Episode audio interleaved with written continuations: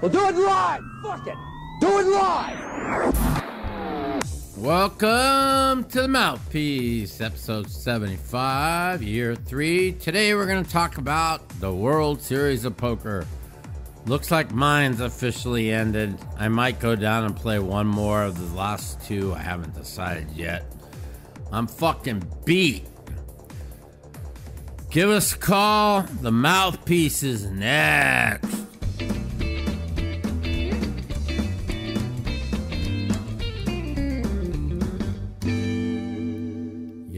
Yo, yo, I, I finally, I'm, I'm half asleep, so leave me the fuck alone. Anyways, uh, how you guys doing? Uh, I haven't talked to you in about six weeks because I've been busy making the final table of every fucking poker tournament there is, or the final two tables of every fucking poker tournament there is. And then I get a big giant dick and with two tables to go every fucking day.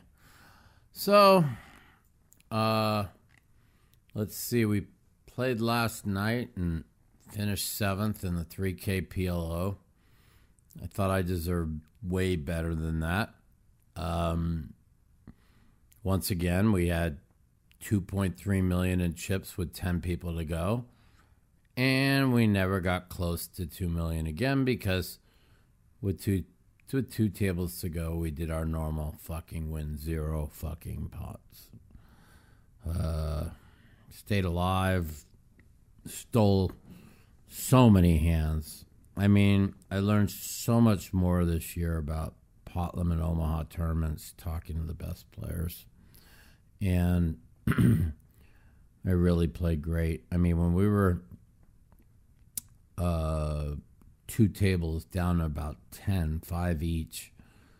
I was like so card dead. I was I started with 660 and I was sitting around between 450 and then 600 for like 2 hours. Literally literally just maneuvering this short stack just to survive.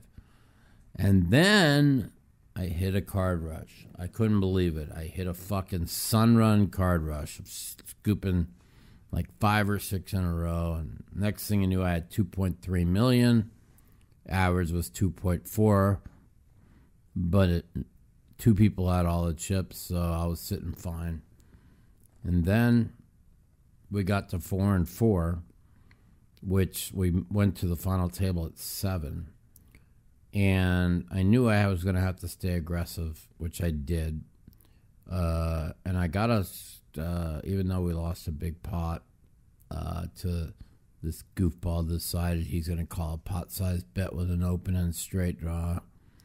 And I knew he didn't have a wrap. I knew was. I, I knew he had nine ten in his hand, and I flopped aces up, and I snap called him on the river. I went after a ten hit the turn and he did have 9 10 in his hand. He had 9 9 10 10 to make three tens on the turn. So the goofball could only hit uh, eight out. was it four six? I knew he had four sixes, four jacks. So he had 10 outs once. I mean, that ain't the worst of beats, but I knew he had 9 10 because I was locked in. So we lose about 650 there. We're down about 1.4 million. Uh, once we, I keep it around 1.4 million for another hour because we went 90 minutes at four and four, which was really, really hard to navigate to keep the chip stack up.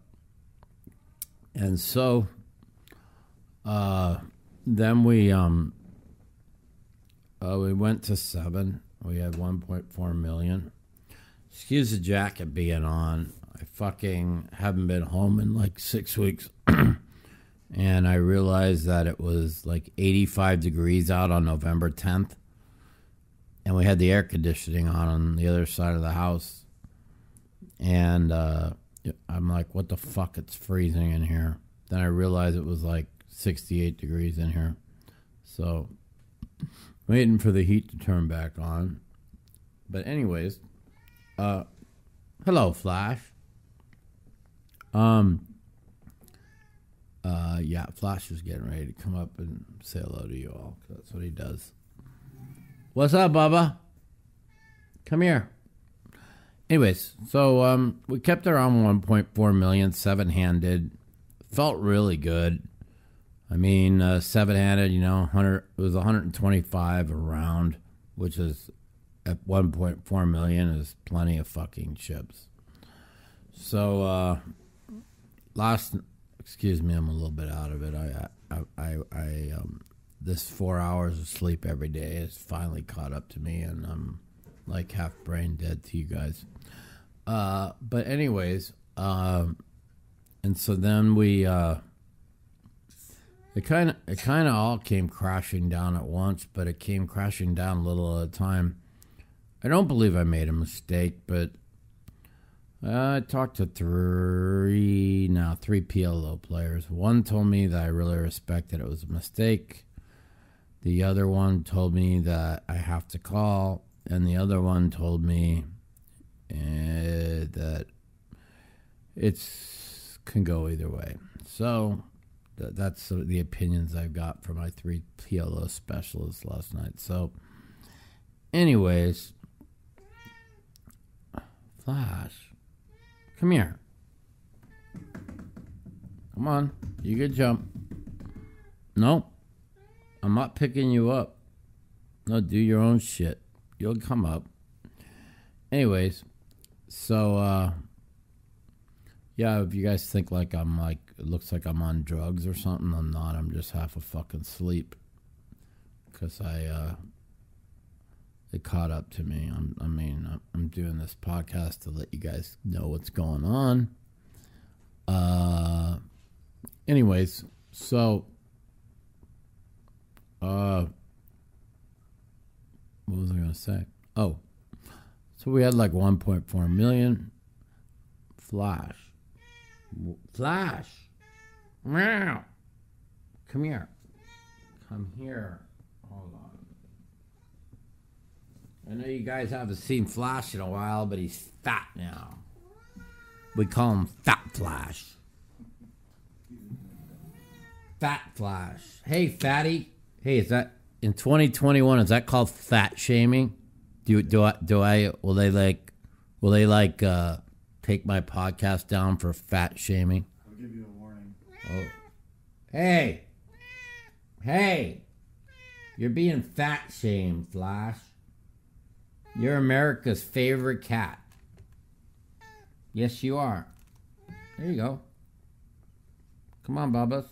Anyways, so um, had like 1.4. Uh, guy opened. I called a hundred thousand. I fucking brick. I have 1.3. And uh, then we go through the blinds a couple times, and I've got 1.1. And um, then a guy raised. I call with uh, 7, 8, 10 jack, two clubs, two spades. Of course, the common flop comes ace, ace, so I lose another 100. So now I'm sitting on a million, uh, which is probably the short stack at this time. But again, it's a 100 every seven rounds, seven hands, so I have plenty of chips. And then came this hand. Uh, a guy raised middle position. I called out of the small blind seven, eight of spades, queen nine of hearts. And now the big blind pots it to 400,000. This guy ain't potted at one time. So in my mind, he's got aces, ace, king, king, something like that. Anyway, so the original raiser, he calls 300,000 more. So now I go in the tank for like three minutes because, first of all, I know 789 queen plays really well, especially multi way handed. But my thought process was is the guy who raised and then called 300 more had pretty much those cards like 8, 9, 10 jack or 7, 8, 9, 10 or something like that. So I almost folded. So it's 300 more. That would have put one, makes the pot 1.3 million and leaves me 465 behind. Yep, that was it. And, uh, anyways, so I, uh, it was 485. So I decided to call, hoping to hit a, some kind of a flop where I could get it in and win a 2.5 million chip pot or something. I mean, I had to do something. You know, maybe this wasn't the spot to gamble, but I don't know if it was really gambling, but I mean, anyways, of course, the flop comes King Jack 3 Rainbow. I had two backdoor flush draws and a gutty to the dummy end of the straight, so I folded. Now, that leaves us like 465. Now, guy raises and a hundred, and again I call with like seven, eight, nine, jack, uh, with the jack nine of spades, and once again I got a big cock on the flop, so that was the end of that. That left me like three.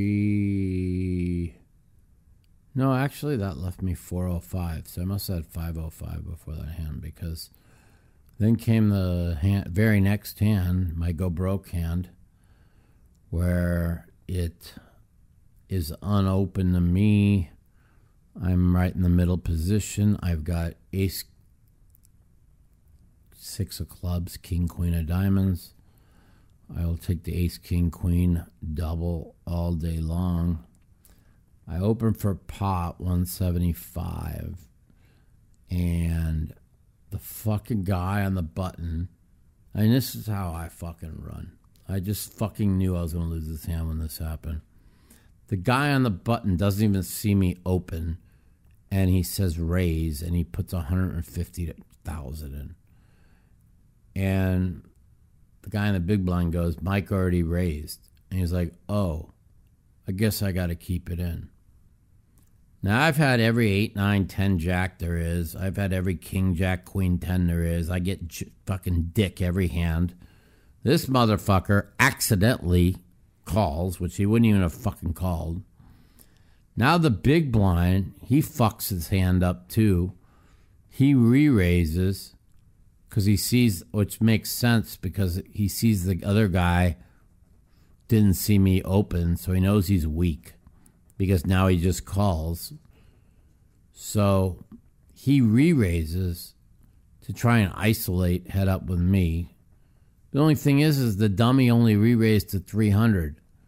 So I could only make it 405 all in, and the other guy can't re raise. So once the guy who makes it 300 can't re raise, it's a three way action pot, but I don't understand why the guy in the big blind didn't just pot it to like 600. I'm going to put 400 in. The other guy's going to fold, and then we're going to be in, end up head up. So, like, at the break, he was all saying, Oh, uh, I, this is after I was out. And he goes, he goes, yeah, that guy win the hand. He accidentally play it. I couldn't. You couldn't re-raise. If you had twenty thousand more, you could have. But he was like blaming me, but it was his own fault for not re-raising pot and getting the motherfucker out. Anyways, so God forbid I ever win with Ace, King, Queen, Six, especially when the guy who accidentally calls a raise with the four, six, seven, eight the flop come deuce five eight. Well, what did you think it was going to come? I mean, you didn't think it was going to come like ten jack ace or something, did you? No. Of course, it's going to come four six five, deuce five eight. But it came deuce five eight two diamonds. I had king queen of diamonds, and uh, they checked it down on the flop.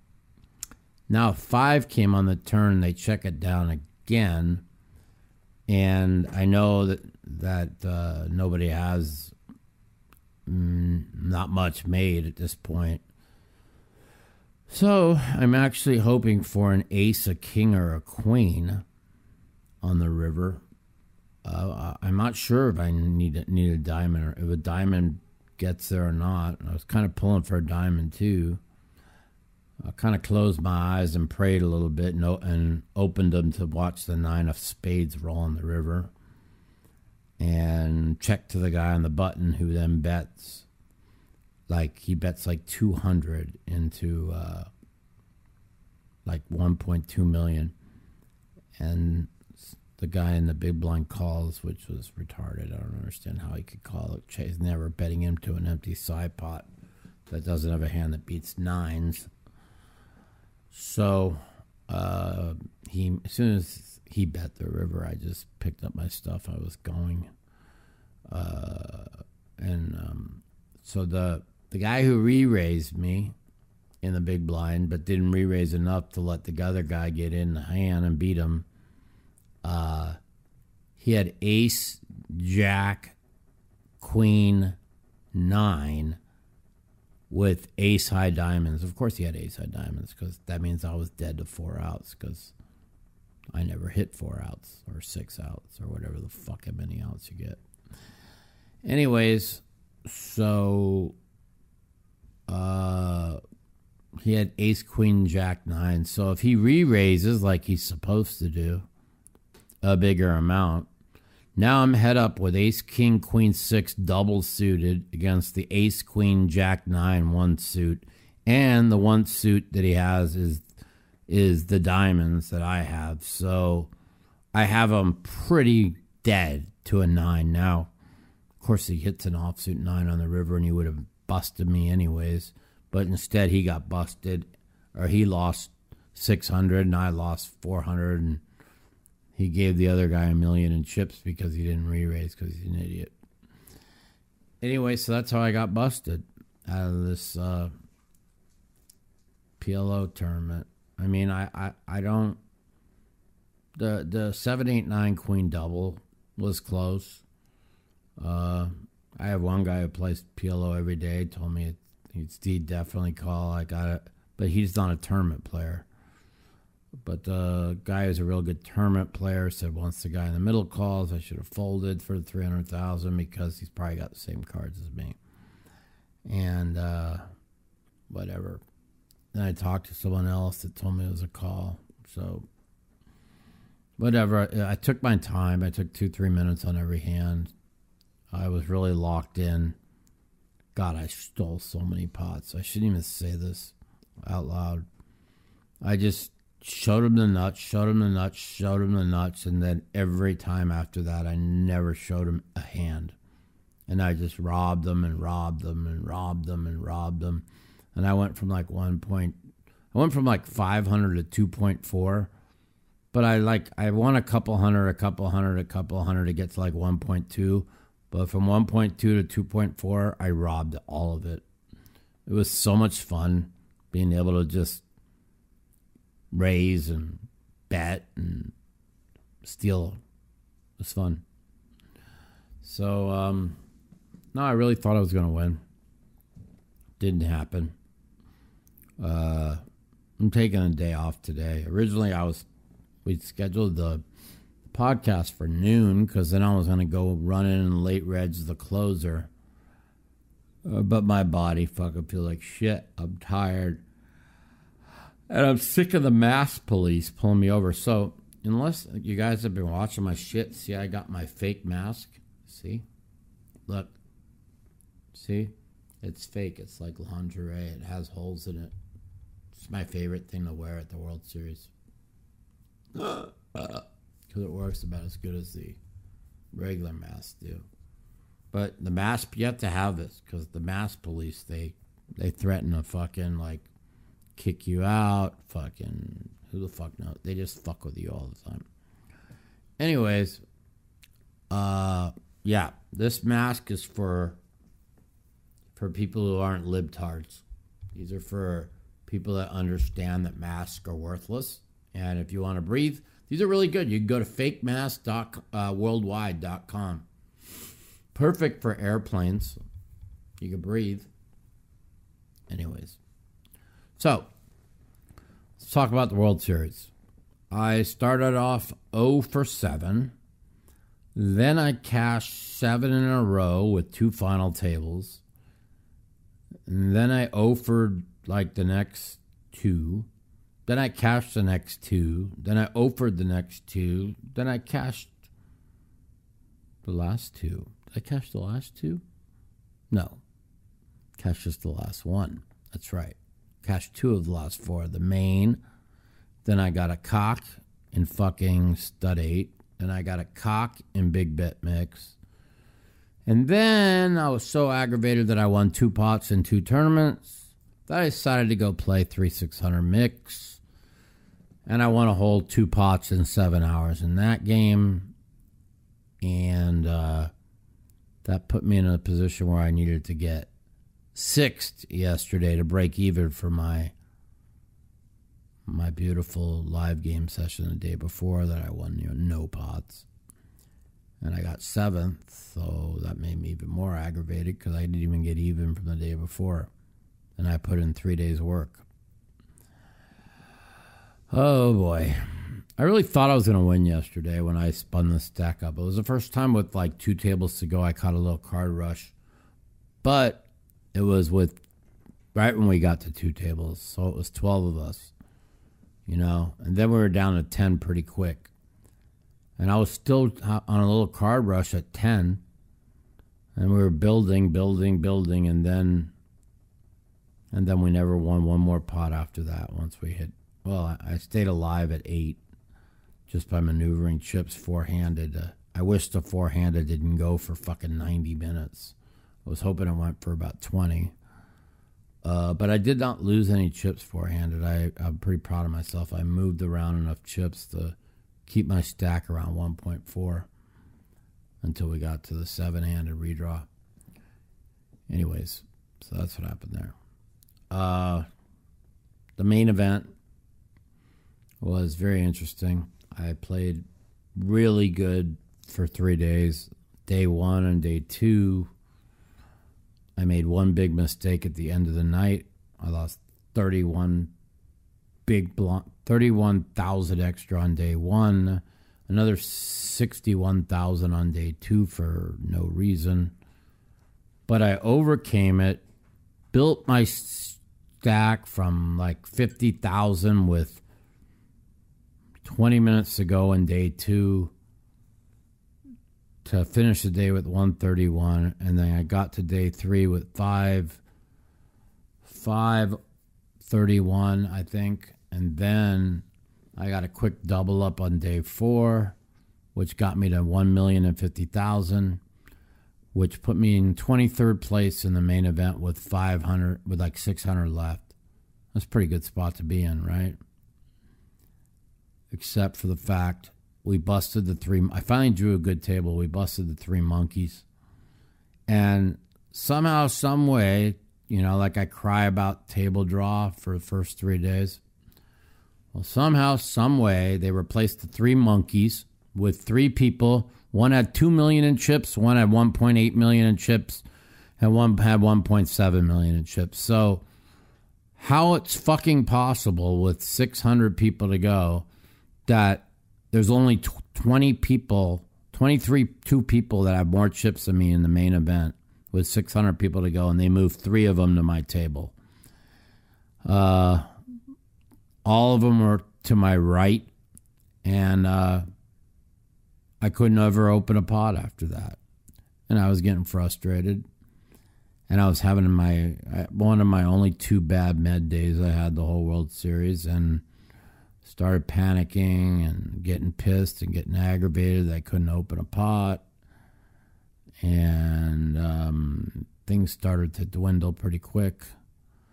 And the break kind of saved me. Uh, so we got to the break. I had 625, you know, but it's really easy to to get little down because hey, you had over a million right away.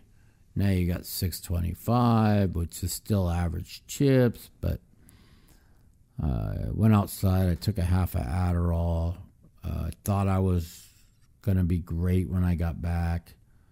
Lost 60K very first hand with ace queen of diamonds. Uh, and then I kind of uh,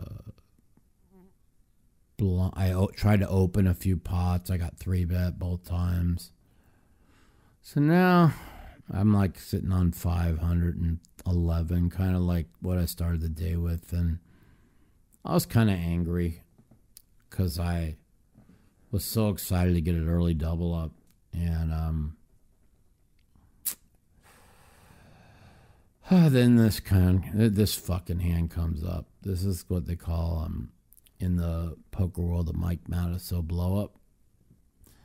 Uh, I got well. First, I get two queens, black queens. I raise under a gun plus one, and everyone folds, and I win the blinds. And I throw my queens face up. I said, "There's not been one hand today since you fuckers came to the table that." If that I opened that I didn't get three bet or have four callers. I said, now I got queens and every one of you fuckers fold. I go, fuck you. They all started laughing. Very next hand, under the gun, I get two red tens. Open for thirty thousand. I get my nor- I get my normal like three callers because that's what you get every hand at this table. So of course nobody calls when I have queens, but when I have two tens, I get three callers. So somehow, some way, I catch the fucking perfect flop. Eight, six, deuce with two hearts. I got ten hearts. So I bet big, man. I bet like one ten in the one thirty. Fold, fold, fold. Goofball who's tried to outplay everybody every hand who has 1.5 million, but he's already bluffed off about 2 million in chips, or he would have like 3.5 million. And I've watched them just call raises and then float people all the time. But I bet 120 he he calls, but the way he calls, I knew he didn't have a heart draw. So I'm thinking, ah, he's got seven nine five seven. You know, uh, I didn't think he had like eight seven. I because when I bet pot in a four people, I only have an overpair there. Fucking thousand out of a thousand times. So I know he didn't have a heart draw, but the eight of hearts rolls on the turn, like the worst card in the deck. You know, it's like it brings a flush, which I don't. I'm ninety percent sure he doesn't have, and it brings an eight. So now I had to ask myself, did this fucking idiot really call a 110,000 of a 120k pot with an eight when he knows I have an overpair? And I, I, I thought it through for a minute and I said, yeah, he probably called me with like seven, eight, or eight, nine. I said, but if I move all in, I could have ace, king of hearts. I know he don't have a heart. There's so many hands I could have to beat him if he has an eight. So instead of Mike just checking and folding and saving 25 big bets in the main event, which is a lot, I decided to move all in. And he snap called me with the 8 9 offsuit that he called my raise with and called the pot size bet on the flop. I wonder what he does when he doesn't hit an 8 or a 9 on the turn. I just move all in because I'm moving all in no matter what. And then, then, then is he going to really call me with one pull to come with five outs. If he does, Merry Christmas. But do they have to hit a five outer? Does he have to hit an eight or a nine on the turn? I mean, all it has to do is come no eight, no nine on the turn. I move all in, and now I pick up 300,000 and we're back up to 900,000, right? Or, or he calls with 8 9, then I move all in, which was a bad play, misplay the hand, and then I accidentally hit 11 outs. Hmm, why not? I mean, Tommy Lee hit three outs to fuck me in the PLO tournament for fucking 1.5 million chip pot. This motherfucker hit a five outer. You don't think I'd ever hit 11 outs? I only had nine hearts and two tens to hit. Of course not. Why would I ever do that? And so that was the main event, the way I went broke and pretty aggravating because um, I shouldn't have. Uh, it was an easy check fold. So after the main event, I took the rest of the day off, slept in all day, jumped, was rested to play the stud eight tournament. I final tabled like four times, including 2019 when I finished fourth, and I won it in 2013. And I proceeded to win a whole one pot in the three and a half hours I was there.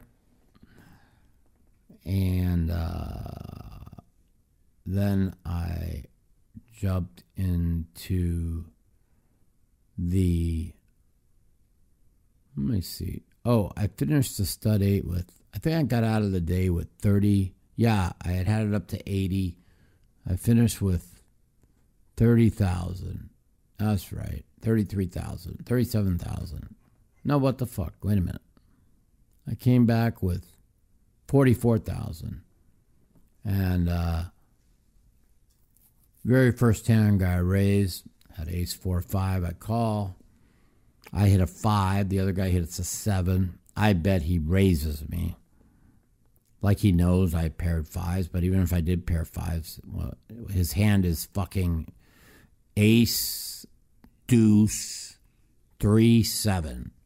You think uh, one, two, three, seven is a favorite over ace, four, five, five? I mean, he could only hit a fucking seven at this particular point. And now I catch a queen, he catches an ace. I don't know what his whole cards are, but I say, You got it. And he shows me aces because that's what he made. And so we lose. Oh, see, we're playing four and 8,000. So I lost like, I don't know, 20 there. I had like 24,000 left. This stud eight. And so, uh, now I raise it with a six up and two queens in the hole. And genius Ben Yu decides he's going to defend the bring in with the deuce seven nine. Yeah, you heard it. Deuce seven nine. Now I catch a small card. I'm not sure what it was. Uh, I did catch a baby no, I didn't catch a baby. I caught the Jack of Hearts, and he caught the King. He checks, I bet. Now, I have three big bets left. If I had two babies in the hole, and I'm not going to just bet a fucking when the jack hits. I'm just going to go check, check. So when I bet, I've got a an overpair, probably aces most of the time, but this time I had queens. And Mr. Ben Yu called me with the deuce seven nine king. Two seven nine king on four. It's a good hand, Mr. Ben Yu. And uh, now on five, he breaks into open kings. Like, of course, he brought, brought in, broke open kings. What's he going to do? Now I could fold on five. I have 18,000 left. Or I could call 8,000 and see if I had two pair on six because I know he don't have two pair because if he had any pair, he would have bet when I hit the jack on four. So that was obviously he had no pair. So he's got two kings, I know for sure. I don't know that he has deuce seven nine. And so I call. I was gonna literally fold if he caught any baby or I didn't make two pair. But of course, I make two pair on six to make queens and sixes. And I bet, and he gets me all in. And his hand is, uh, his hand going to the river is king, king, deuce, seven, nine, jack. My board is queens and sixes. I have a jack that blocks him. And of course, I break the river, and I, then he turns his hand up and he hits a seven to make kings and sevens. So I started with queen, queen, six against deuce, seven, nine. I then had queen, queen, six, jack against deuce, seven, nine, king. And this is a guy who's won four bracelets in the last five years. This is what I have to fucking fade. And uh, so I'm out of the stud eight. So I'm out of the stud, stud eight in about three hands. So it's 240, and the big bet mix doesn't start till three. But I feel good. I joined the big bet mix early, draw a great table, and uh, somebody just punts his stack to me right away, and I got eighty thousand. That's like average chips for the end of the day. And of course, with their fucking bullshit max late reg, reg, reg, reg, reg, reg, where they pull people and they punish they punish the people who show up on time. If you show up on time, you're going to be moved 11 times and they're going to move you from a good table to to all tables with pros and you're going to they get they reward the people they reward people who show up late because the WSOP don't know what the fuck they're doing. So I end up getting moved to the worst table in the joint. Nobody put a chip in. Nobody ever played a pot. And uh, I went six and a half hours without winning a pot. And I got all the way back down to 4K below starting stack. And uh, we were playing pot limit triple draw. And everyone folds to me, and I get dealt deuce five, six, eight in the small blind. I make it 3,000. Uh, uh, Randy Ohel Genius Randy Ohel. And if you're listening, Randy Ohel, you're a fucking monkey. He pots it to 9,000 in the big blind. Whatever, I got a one card draw. I'm all in. I repot it all in, 31K. He snap calls, and the first card I hit is a deuce and I fucking throw it away. The next card I hit is a deuce, and I throw it away. And the last one, we turn our hand face up. He goes, I don't have a very good hand. I need a deuce. And this fucking monkey turns over three, four, five, seven. He's fucking drawing new three, four, five, seven, trying to fucking hit a deuce, which he knows there's only three of them left at max. As it turns out, he had one of them left. And drawing to a fucking straight. And uh, he goes, I go, he goes, want me to look first? I said, yeah. And he goes, fuck, I paired. I go, how big? And he goes, fives. I'm like, oh, okay. I go and flip my card over. What do you think happens? I hit a pair of sixes. So Mr. Randy Ohel, who put in 31 big blinds with three, four, five, seven, wins the pot and busts me with a pair of fives with 15 minutes to go in the day. So now I'm pretty aggravated. But I busted two tournaments. But I feel good. I had the day and a half off. So I said, let's go play cash. I go and play three 600 mix game was they had two games going. One was the must move I got put in was off the charts. And uh, like the second hand I get dealt, we're playing deuce to seven Raz, and I have deuce three, five, eight, and four versus the nine, eight, the ten, nine, the jack six. And it's cap, cap, cap, right? Now the ten, eight hits some low card. I hit my normal brick. He bets. The fucking jack calls. I don't even know what the, this game was so good. I re I pop it on five because I got the best draw and the best hand with two to come. Guy with the ten already made, he re raises it, which is fine. I don't give a fuck the other goofball calls. I cap it.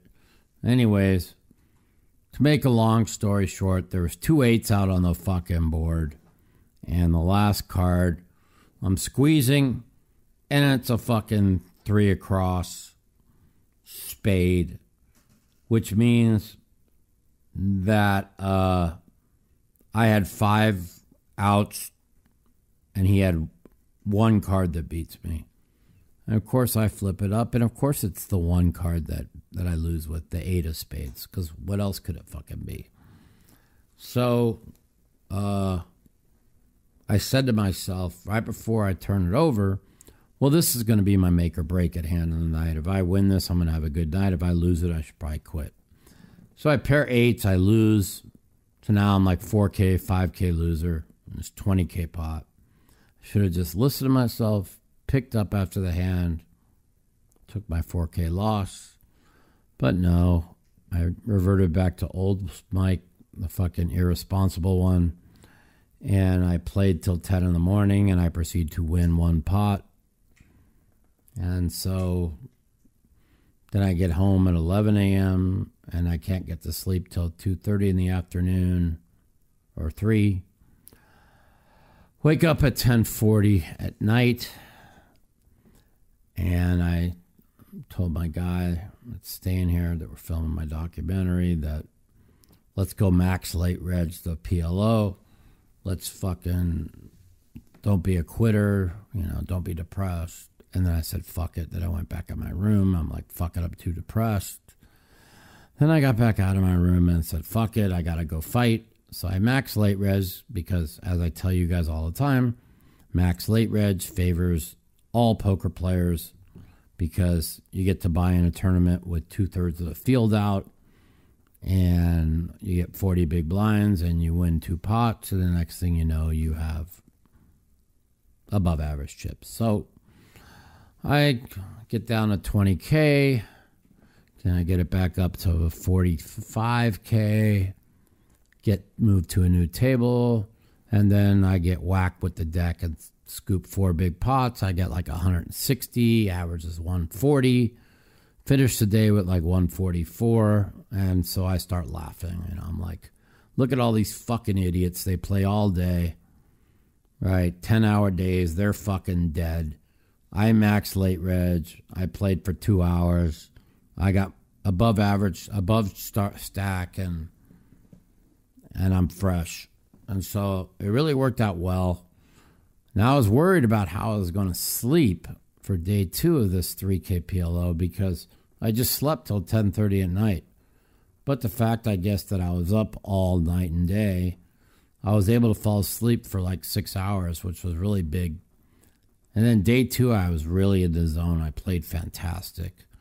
And we got to the last 24 people. I had 531. Average was like 605. So we're right there. And, um, uh, oh, wait a minute. What am I even saying? I finished the day with 665. Average was 646. I was sick thinking 531. That was the main event the two days before that. See, I don't. I can't even remember the fucking. Tur- can't even keep the tournaments straight. Yeah, so I started with 645, and we're two hours in, and I'm at like 511. Uh, I'm I hadn't won. I hadn't had a playable hand yet, but I'm just maneuvering, maneuvering, trying to stay afloat. And the weird part is, is we went from 24 to 10 in two levels, which is like absolutely bizarre to me. You know, so I knew the chips were going to consolidate, uh, consolidate, but now we're at ten. I'm still sitting at five ten, seven, uh, two six handed tables, and then I finally catch my fucking sun run. I've been waiting all fucking summer for, and I I pick up five big pots in a row, and and now I got like 1.5 million and then I just start robbing them left and right, and I build it all the way to 2.3 million. And now I'm now I'm sitting on like 2.3 million with 10 left, and I felt really comfortable. Uh, and then I'm at 2.1 million with eight left.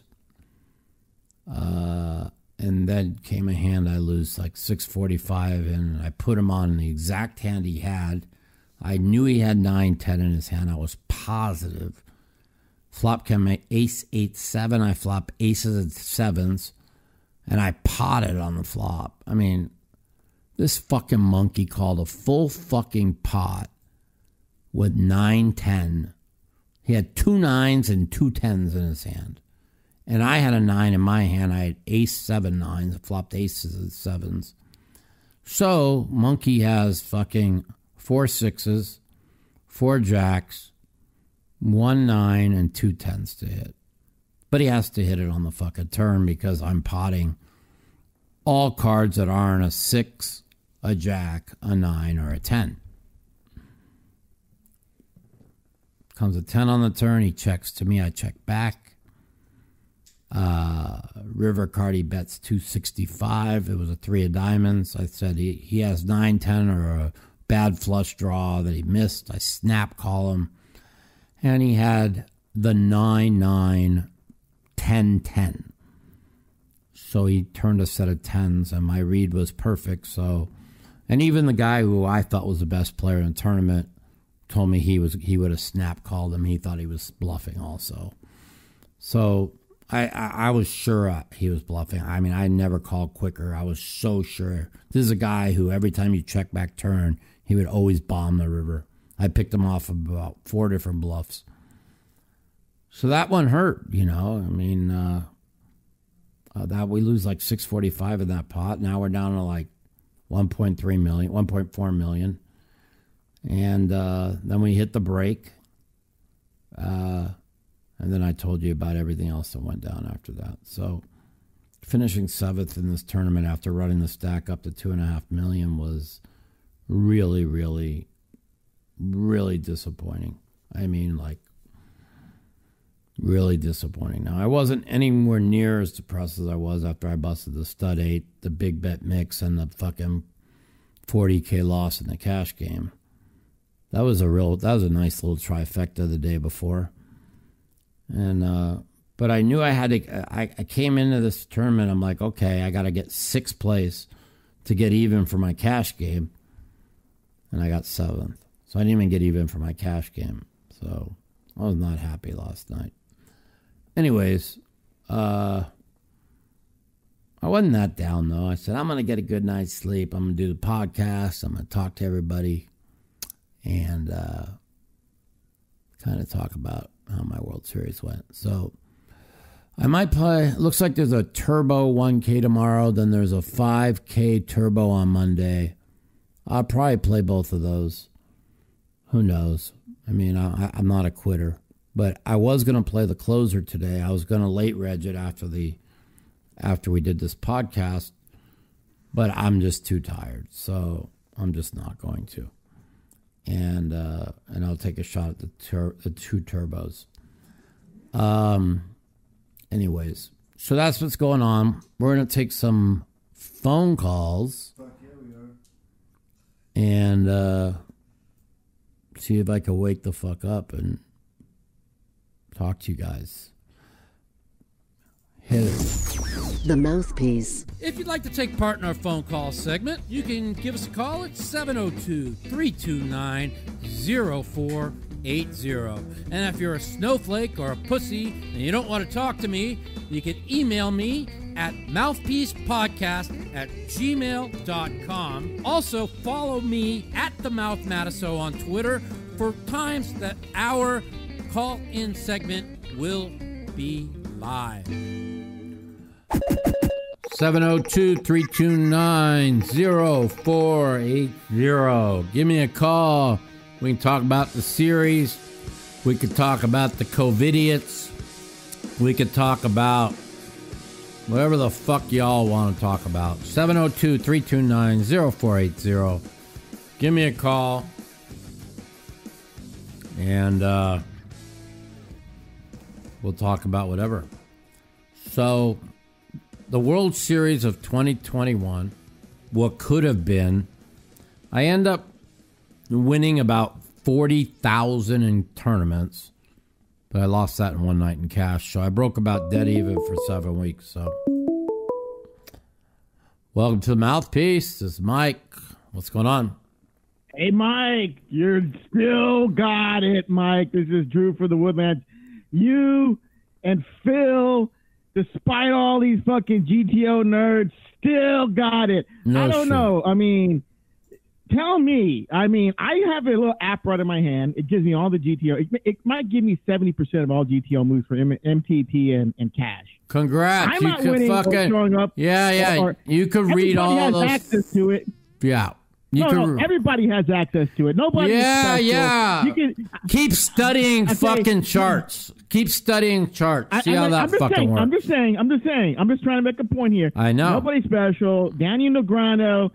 Apparently, if you really get into GTO study, I got the app. He, and he's got something else. I paid four ninety nine GTO Plus at the App Store. You Mm-hmm. can get all the fucking ranges. It's nothing special. But he got. He's paying somebody. I don't know, forty nine thousand a year, whatever he's doing. So he gets a little bit better charts. I don't know, but he could cash a lot. But for some reason, he didn't.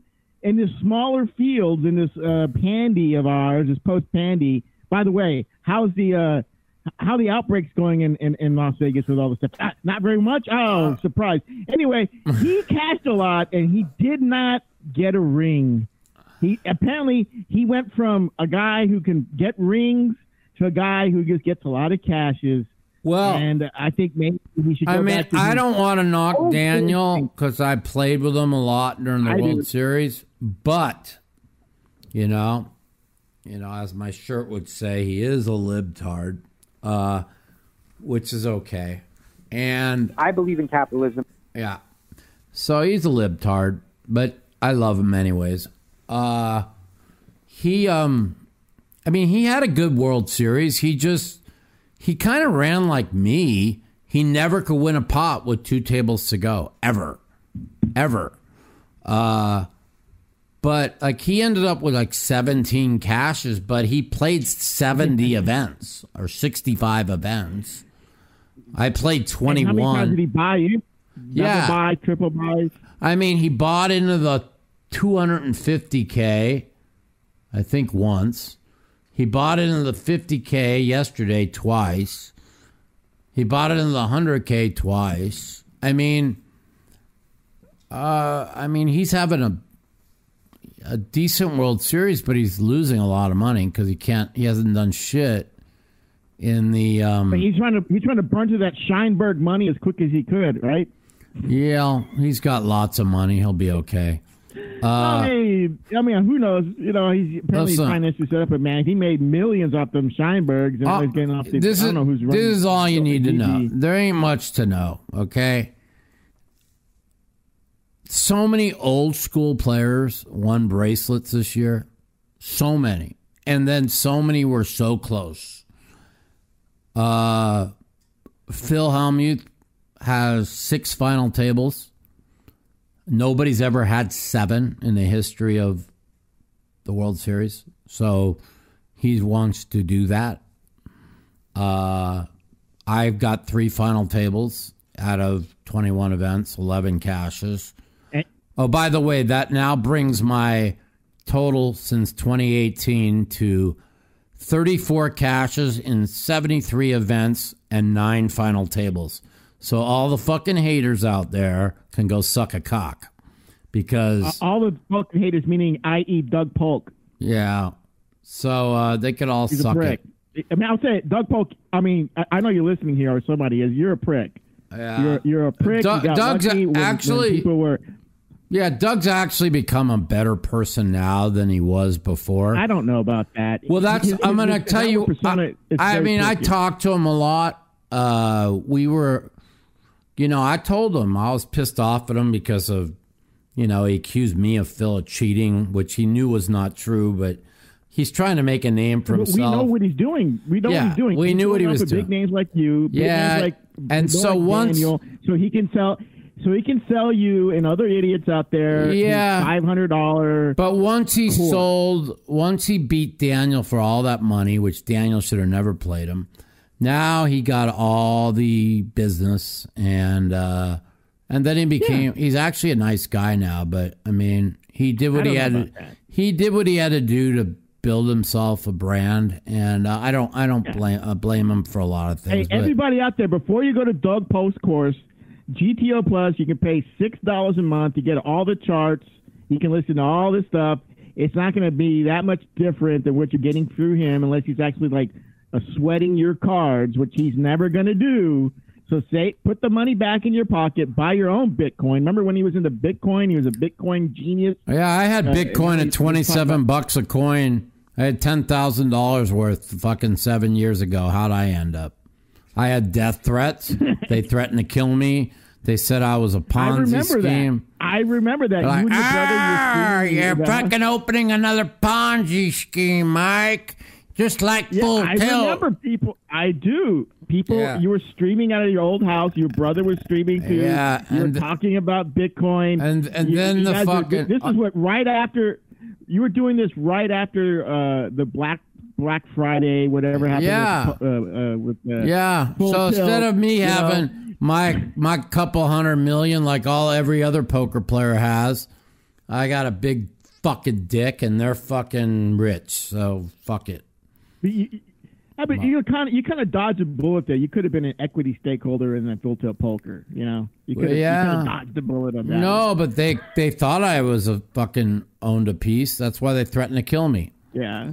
But Yeah, anyways, those are those idiots. Like it's much like the idiots in the chat. I mean, you're, most of you guys are all right, but most of you, most of you idiots. Like it's your favorite. Your I like that's the favorite saying. Is idiots. Like Yeah. you're, you're just a fucking idiot. Go down to the kitty. You, kitty you know, I'm going to say one thing, then we got some more phone calls. I'm going to have to let you go. Sure. And I'm going to tell you this I fucking show up at the World Series. I'm in chronic pain 50% of the time. I'm 53 years old. I'm on 23 different fucking meds. And I'm fucking competing or doing better than 90% of these motherfuckers. So they, that's all you need to know. And by the way, they play 50 tournaments a week online. I play 20 tournaments a, day, a, a year at the World Series, and that's it. So talent is always going to outdo fucking studying charts and bullshit. You know what? Yeah, I'd rather fucking. means, I don't want- I'd rather kill myself.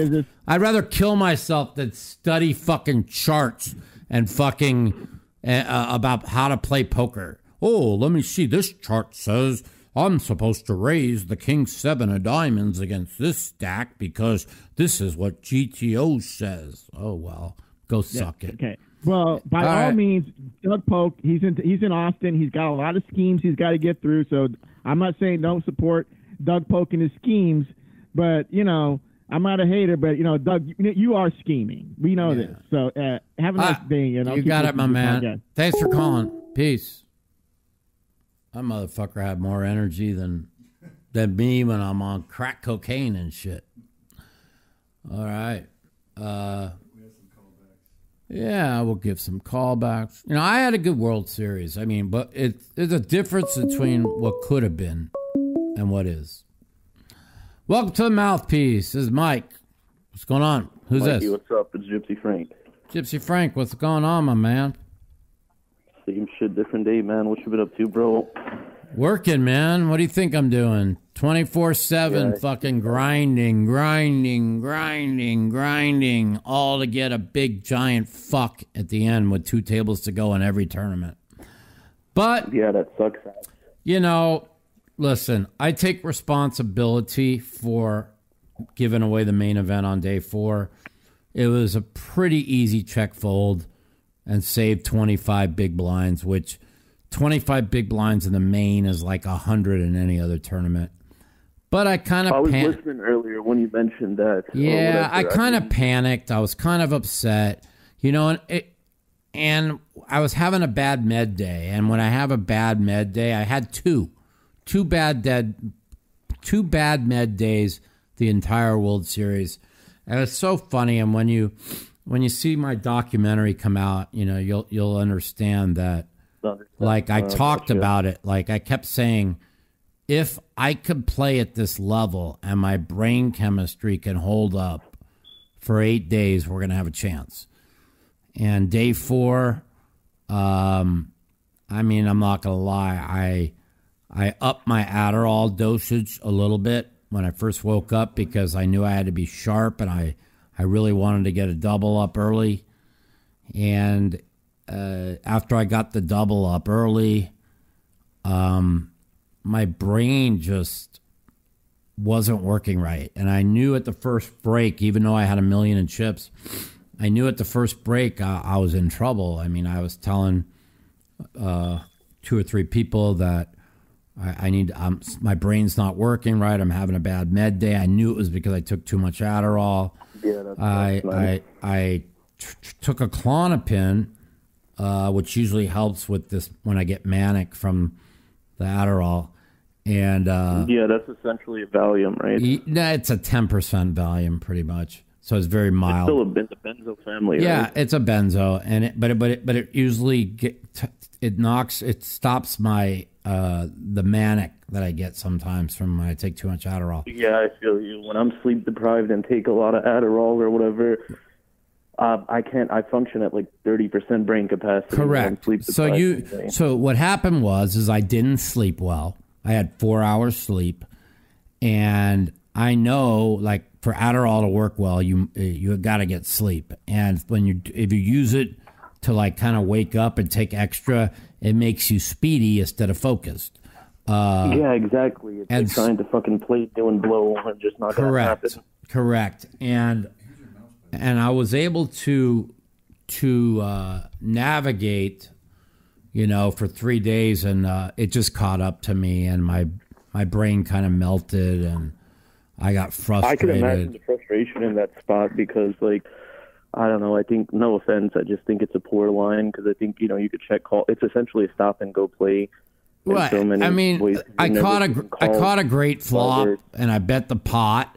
But when he called, I knew he didn't have a heart drop because he would have called a lot You could faster. bet two X pot there, and he's probably still peeling one. To be honest with Yeah. you. So, Well, because they're monkeys and they're not paying attention. by the way, you explained the player. yeah. I mean, like, if the guy was watching, I mean, it's just not much. When I bet pot into four players on an 8 6 deuce board with two hearts, Yeah, you have at least you know ten I mean.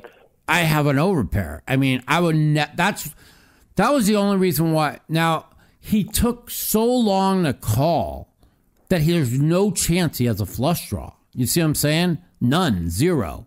Yeah, I mean, if he has a flush draw there, the way you explained him bluffing and everything, he might have ripped it on you and hoping you have ace queen, ace king, and then you throw it in the mug. Yeah, he had like 1.7 million. So And what or you started the 1.8 hand with million, 600K? and I had I started the ham with uh, uh, 500 and four.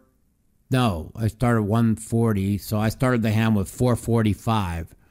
So yeah, I opened the 30, draw, I would think. and then I bet 120 on the flop, leaving me 305 behind. So, so one, Right. one, I bet 110, 140. Yeah, 305. So I started with 445, just like I said. Uh, and so I know he's going to, when he took all that time, he doesn't have a flush draw. And so then, even though the eight of hearts comes off the worst card in the deck, uh, I also know he's raising all sets on the flop because it looks like I have an overpair and the board's very Yeah, wet. Of course. I- I- The board's very wet, so the so the sets are out of his range. The flush draw was out of his range. Now I had to, you could really have other than that is five, six possibly. Well- but like you said, there's a lot of pair and uh, backdoor draws. Seven, right. eight, seven, so nine, I'm thinking five. five seven Eight, seven nine. Uh, uh, it could be a seven eight, uh, five six, but I just didn't feel that. I mean, he'd been playing with me now for over two hours, and after I got the aces and the double up with the set against kings, I didn't. I purposely did not play another hand for an hour and 45 minutes. Like, I was throwing away all suited connectors. I threw ace jack away. I did this to set up my table image that I'm a nit. I even tell Kevin Right. Garrett, I go, Kevin, tell these guys, am I a nit or what? And Kevin goes, Mike's a fucking nit. So I'm like, perfect, perfect. You know, I wanted them to be convinced I'm a nit because then as soon as the level went up, I was just going to fucking start raising, re raising, and just building my stack, right? Well, that's what I called in to tell you, man. I heard you talking about. Uh, I, I mean, I've been keeping track and seeing your uh, finishes and shit. Like Mm-hmm. uh, finishing at, in the last two tables, then a sixth, seventh. Uh, then you have an eighth, I think, too. Yeah. three final tables. Yeah, yeah, yeah. I got a seventh, uh, fifth, and a ninth. Ninth, seventh, fifth. Yeah. Well, And look so- at uh, look at Shaun Deeb's track record for when he final tables. Mm-hmm. Yeah, His he win rate is fucking ridiculous. His win rate is like second Well, to none when he final tables. Uh, like Whether you like closer. Shaun Deeb or not, Shaun Deeb a is a once in a generation talent. Okay, yeah, he's a champ for sure. he is the Stu Ungar of this decade. He is the Phil Ivey of this decade. well, and he's super. I agree. He's super aggressive, but not to the point of like Vanessa Selbst, where she's just fucking pumping it off. Right. Shaun Deeb is super aggro, but if he gets short on chips, he play. Uh, I mean, he, he don't play the short stack better than me short stack. You gotta because I'm the best short stack player in the world. But he plays a short stack fantastic, and so um, he's well rounded. But you got to remember, Shaun Deeb plays 50 tournaments a week. Okay, of every game. True. I play 20 tournaments a year. Okay. So uh, he's very, very, you know, well rounded because he's. Uh, Put in so much of the work. example. What's that? Like uh, I'm from the same town. Uh, what? Josh Arieh is from here in Atlanta, and um, he's Jo- been getting Jo- coaching. Josh heard the Aria runs like fucking God. He's a good Oh yeah, obviously friend. he has to run like God to do what he did today, but he's also been getting coaching, and I'm sure that's helped him a lot because the There ain't prior, no fucking. I don't believe he's getting coaching. I, he's been playing as long as me. You'd think all of a sudden, 20 Yeah, fuck, no, 25 years in, he's going to say, Hey, I'm Josh Arieh. I think I'm going to get poker coaching. I don't believe that. Well, you know? I believe uh, what I've heard, just some inside news from being kind of in a loop or whatever. Went through. I mean, it's not my business to put out, but went through a divorce and shit. And I think he's focusing more on his poker career Well, now. what's happened, what it is, you just hit it right on the nose, is he got divorced. He was in a toxic relationship. He met a nice young girl, uh, and his head's clear. Okay.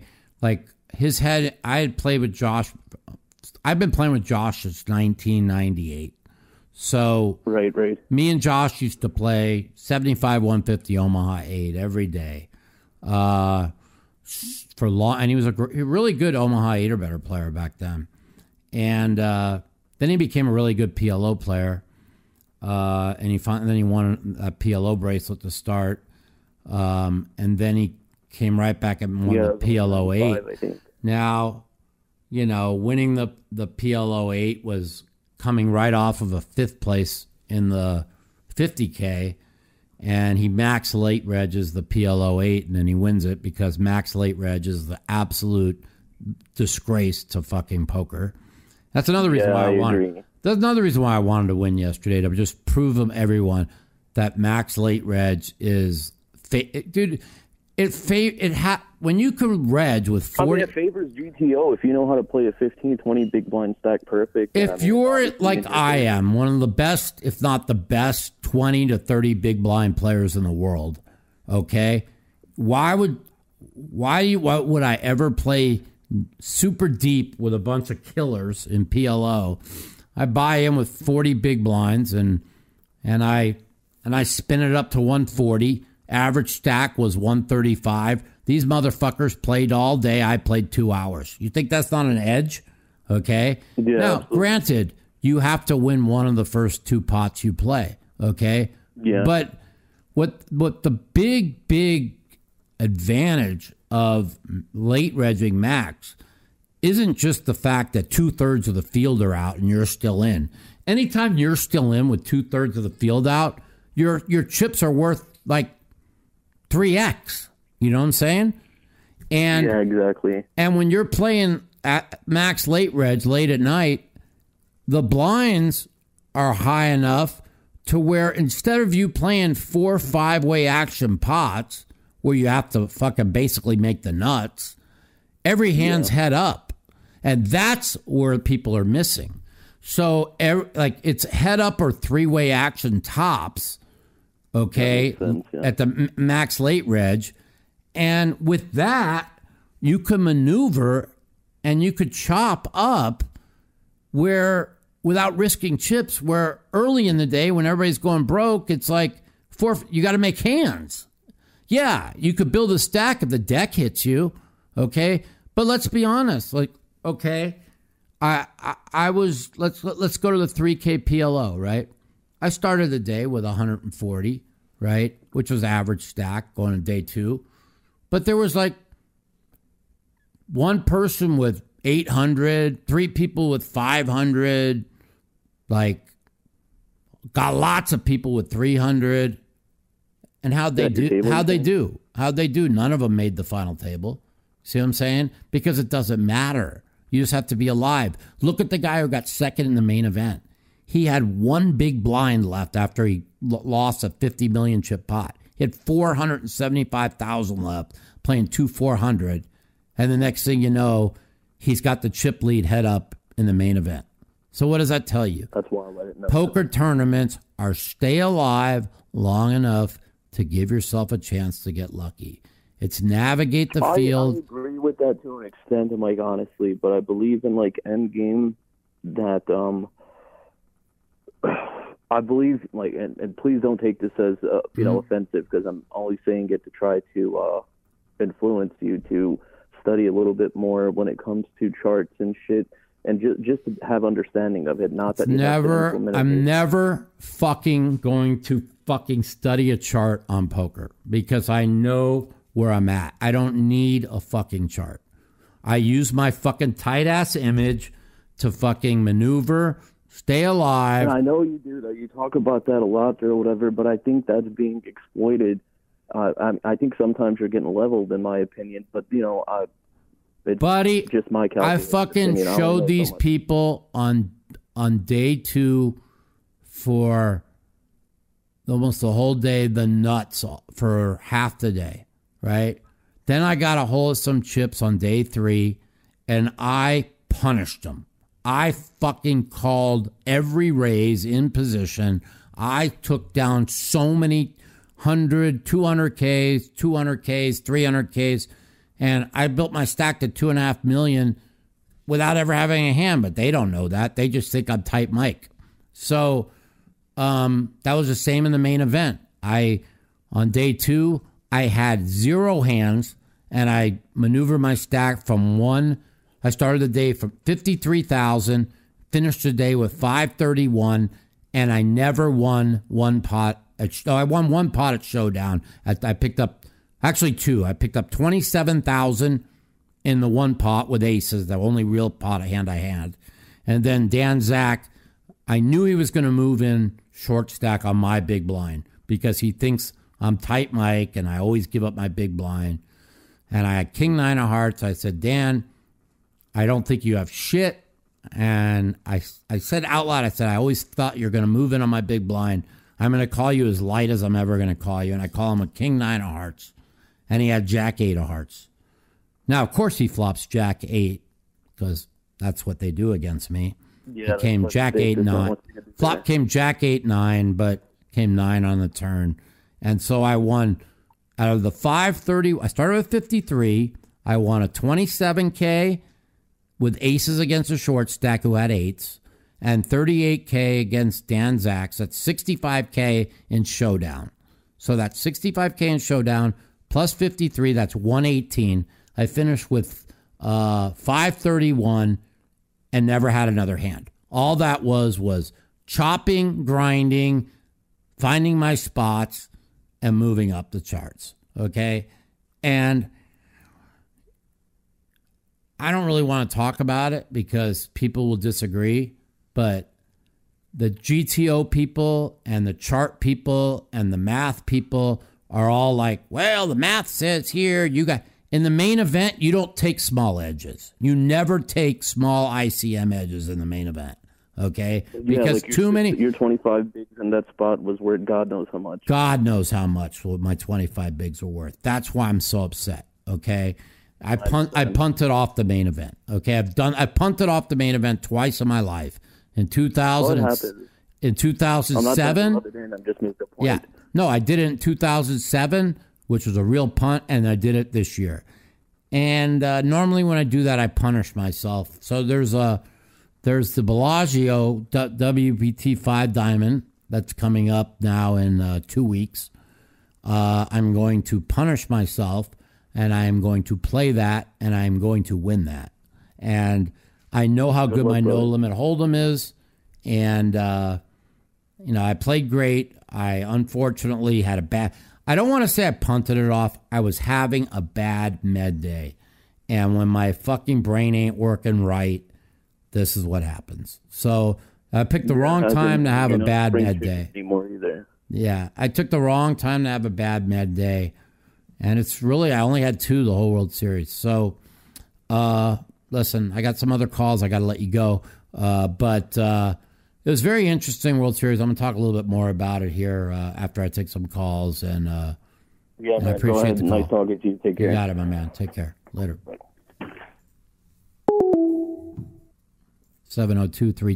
702-329-0480. Give me a call.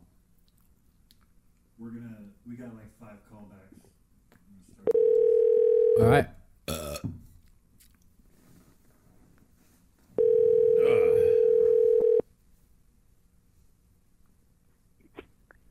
Hey, hey, Hey, hey, welcome to the Mouthpieces, Mike. it's Donnie from uh, Colorado. How you doing, man? What's up, Donnie? What you been doing up? What, what's going on, man? Not a whole lot. Just wanted to call in. I uh, my thoughts are flowing exactly with the first few callers or so, and um, I'm just calling, man. Why is there not more PLO, PLO eight action? I mean, I know there's action out there, but like you guys are talking with all the GTO shit and all these chart readers and, and stuff, it's just it's so frustrating. I, I'd love to see more mixed game action and Me too. Now, watch you punish these fucks. well, what I want to see, okay, so back pre fucking let's rake everyone to death and run all no limit hold'em tournaments because we get the most rake. Uh, every stop would have, you know, a couple no limit hold'em tournaments and then all different mixed games. I would like to see all the WPT stops and all the the major Venetian tournament stop. I'd like to see them have a mixed game schedule. And if they had a mixed game schedule, okay, yeah, they're not going to get that many people to start. They'll probably get 25, 50 people. But in two or three years, it, you know, people will take on the mixed games, start playing 100, 200 people, 300. Next thing you know, you got 1,000 people fields. So I, I do believe all these places need to start adding a mixed game schedule to their, you know, whether it's 08, stud 8, horse, you know, Right. eight game, whatever. They need to start adding it to the mix. And if they do that, I'll start playing tournament poker again. If they don't, I'm not traveling the world with the pain that I'm in uh, most of the time because every time I I fly, it uh, it um, because of the compression and de- decompression, it, it, I'm in horrible pain with my spinal cord injury. So if I'm going to fly, I'm going to fly. You know, for I'm not flying for a no limit hold'em poker. I'm not traveling around the world to play no limit hold'em. Just not doing it. Right. So um, And, and you you hit you touched on something too that I was going to bring up before you you even mentioned it. I was like, well, damn, you're, that's exactly what I'm fucking thinking. Is you know all the GTO talk, this, that, the other. I think the two biggest things that people who are advanced or in pursuit of playing semi-professionally or professionally is obviously number one position, and then I think bluff catchers are something that's completely overlooked. Now I know GTO touches on that and stuff, but they're, most of the time I've been playing almost daily for 19 years, and I've played semi-pro, and I had several years of playing full time, um, 10 or 12 years ago, and you know I've been around the block with the games, and you know I, I rarely play no limit hold'em anymore right. but bluff catchers are something that's so overlooked by the masses that the GTO touches on it, but the the natural feel for the game, I think, is just lost. You can't makes me teach frustrated talent. to play. You, you understand that? You can't teach talent. Okay, all the GTO, all the math in the world. Okay, now perfect GTO is going to make a person like Maria Ho a really good no limit hold'em tournament player. Okay, Right. And she's become a very good no limit hold'em tournament player. But she doesn't have natural talent. Okay? Natural talent Right. are instincts that are God given talent that your your gut tells you whether you're beat or not. And if you follow those instincts and you have that talent, there is no chart in the world that's going to make up for it. You see what I'm saying? Now, Right. I'm fundamentally sound, okay? Where Phil Hellmuth is not. But Phil's instincts and his reading abilities are able to overcome his lack of fundamentally being sound. Now, we're talking about no limit hold'em, by the way. Uh, Right. and uh, if he puts the work in, which he wants to go down as the greatest no, uh, poker player of all time. So, because he's a good friend of me, and because he helped me out a lot when things were bad for me, uh, I, I spent hundreds of hours teaching him mix games. Are you And- crazy, Phil? and that's why Phil's done real well in like six different events, all these mixed games, this World Series, because you know I work with him, you know, and Right. he gave away the Omaha tournament, the Omaha High, because he fucking didn't three bet the Ace King Deuce seven, which I told him you always three bet Ace King Deuce, always, and he would have got the big blind out. both ways. Yeah, the big blind would have gotten out and he would have won this pot and he would have gone to the final table with a 1.1 million in chips instead of 495,000. That's a big mistake, you know? And That's yeah. And then there's another hand. He- I've lost once. I don't want to hear from Phil. Shut up. Listen. Yeah. And then there was another hand that he limp. Oh no, that was in the PLO eight. Okay, so that was the PLO. That was the uh, Omaha eight. So I was really frustrated, you know, because yeah, I you know you know we uh, we talk about a lot of stuff, and I you know there's a lot of information to be put in in, in but but I specifically always told them always three bet ace king deuce. If they four bet you, you know they have aces. It's the easiest hand to get away from on the flop. If you don't flop Right. a pair and a low draw, whatever, you call the one more bet, right? So right. uh, so I think that pop that that really could have cost them the Omaha Eight tournament. Now in the PLO Eight, um, he was deep in the PLO Eight. Uh, I'm- I'm not quite sure if he cashed it. He might have just bubbled it. I'm not quite sure, but he makes this catastrophic mistake. Uh, and I told him raise all ace king. Well, I don't want to give away my PLO eight secrets, but I told him uh, raise all ace king queens with ace suited at all times in PLO eight because PLO It's a eight big card. I mean, that's an Well- important card. in regular P- Omaha 8, ace, king, queen, 10 is a dog shit hand. I mean, it just, it's a limit game, Right. so people are going to peel for backdoor lows and all that shit. But in PLO 8, ace, king, queen, 10, you got to play it like PLO. That's a big hand. So you got to raise it, especially on the especially on the button, right? He pots the button. Absolutely. He wins this big Oh, pot. Instead, he gets he limps the button. I, I I can't even believe he did this. The small blind calls, and the flop comes ace ace eight, and he gets it all in versus the small blind, and he's like, "Fuck, this guy had ace five six queen. He can only hit a a five or a six. or I or I scoop. I go, Phil. You Give do know. kinds of equity. I go, you do know you have twenty three percent equity in this fucking pot. What are you talking about? He only has six outs to beat me. I'm like, no, he's got Right. running straight cards. Plus, he's got. I go, you want me? To, and I ran the hand for him, and he saw that he was twenty three point eight percent. And I said, there you go, buddy. Well, yeah. You know, That's like in, in PLO 8 where, you know, people want to slow play the flop. You know, they flop top set and there's it goes runner runner how many times, right? And they're Well- trying to get tricky with the flop play and stuff, and Well, here's the deal. you know, there's a okay. time and place to. I, I do don't. I, I, you know, I'm going to open my my Omaha Eight teaching course uh, probably by the first of the year, so I don't want to give out too much info.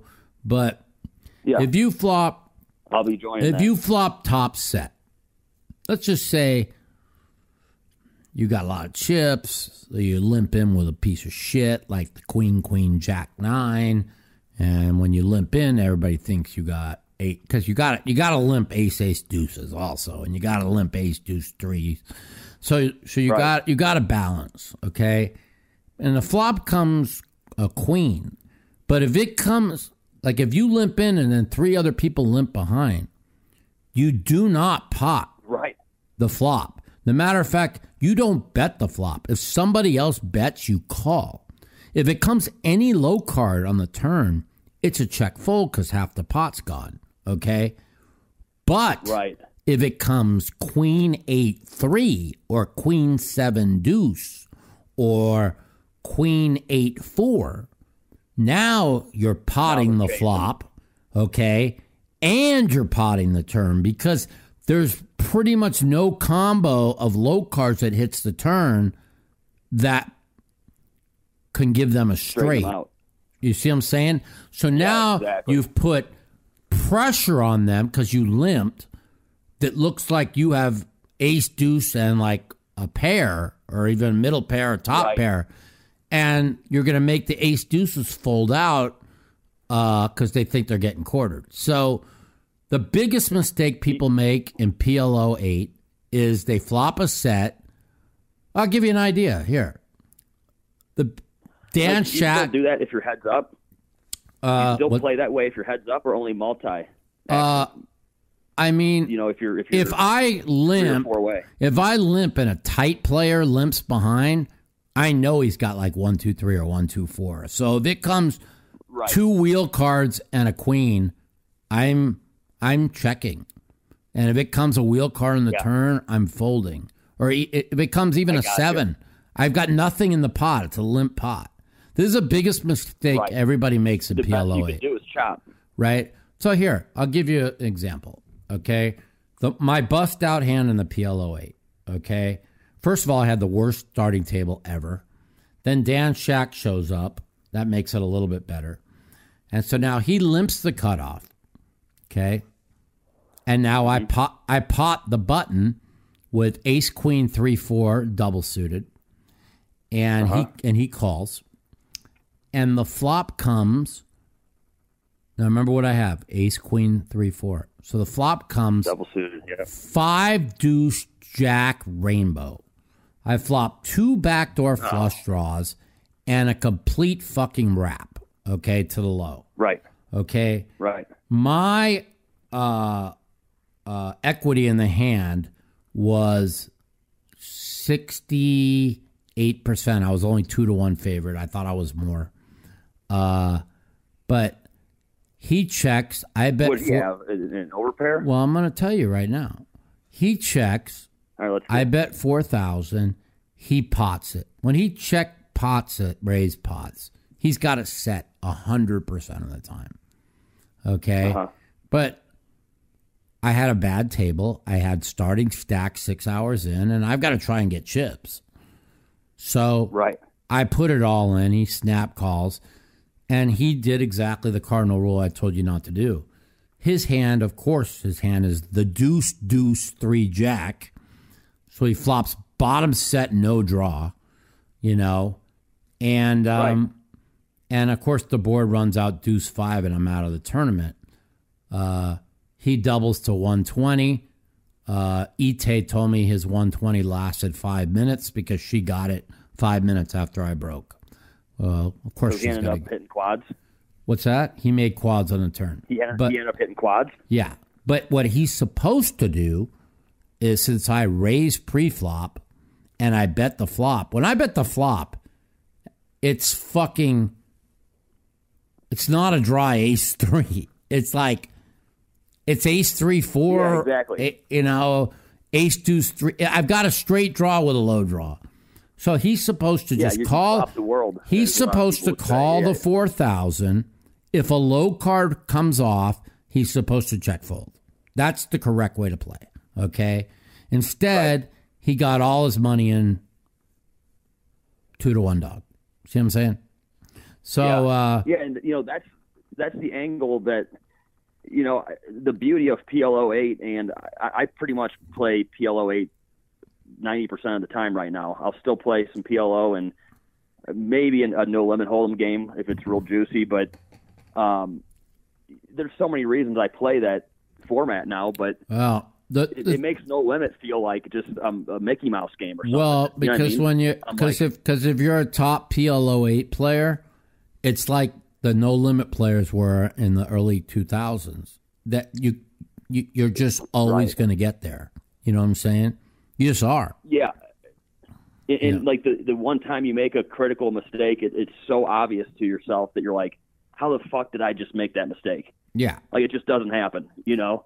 yeah. Um, but if you're a great you know, PLO player, you can make the adjustment to PLO eight if you understand the values of the low cards. Like, like people think one, two, three, four in PLO eight is like a great hand. One, two, three, four in Omaha eight limit is a good hand. One, two, three, four in pot limit is a horrible hand because you you could what are you looking to flop if it doesn't come five three on the flop or deuce four or deuce three you're, you're going to get a quarter you're just never scooping right. you know I, I i'm not going to talk no more Exactly. P, i'm not talking any No, more I hear you. I'm- plo8 I'm join strategy I- class if, if that's coming out. yeah, I'm giving away way too much info. Anybody wants to learn PLO8, they can learn when I open my my site. Uh, So But, you're you're gonna launch that in January.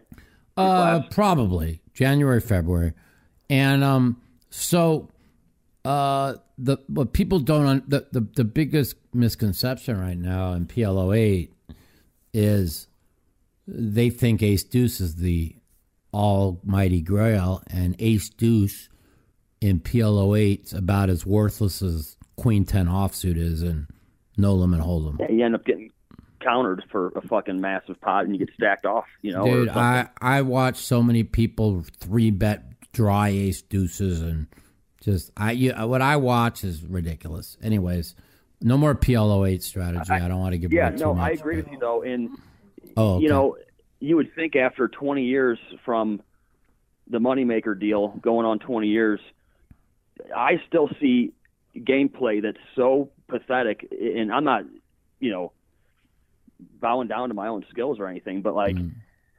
I, I'm really lost as to where the real value of GTO is because against the masses, if you've got a good table and you have any natural talent for the game, you can throw that shit right out the window for the most part if you've put in any time at the tables. I mean, Yeah. Listen, I I, gotta go. I got I, I got a though. bunch of calls. I gotta go. I appreciate the call. Call, call me. I'm I'm gonna right, Mike. start running podcasts again. So so we'll we'll right, call me next time. You got it. So bye. I just uh, all right. Take care. So I, I, I want to bring this up. This goes to show you how uneducated people are. Somebody in my chat, Mr. Uncle Andy, wrote, Kyle Rittenhouse killed two black people and the racist justice system let him walk. I think he's being sarcastic. Okay. No, I, I don't know if he is, but like Kyle Rittenhouse didn't kill any black people. And the two people he killed, one was a five time child molester, and the other was a four time felon. And anybody who watched the trial knows that it was self defense. So, Hello? Welcome to the mouthpiece. Is Mike. Hey, Mike, what's up, man? It's Nelson calling from Phoenix What's again. what's going on, my man? How you doing? How you been? Good, man. I've been great, actually. I just had about like three questions for you, man. Sure. Go ahead. All right. Um, let's see. My first question would be: Have you uh watched any of the high stakes duels yet, or like, did you enjoy that format? Uh, the only one I watched was, uh, let's see, I came in real late when Phil was down to crumbs in the first one, and he came back and won. I watched the second one where Phil went nuclear on Daniel, and Daniel never saw it coming.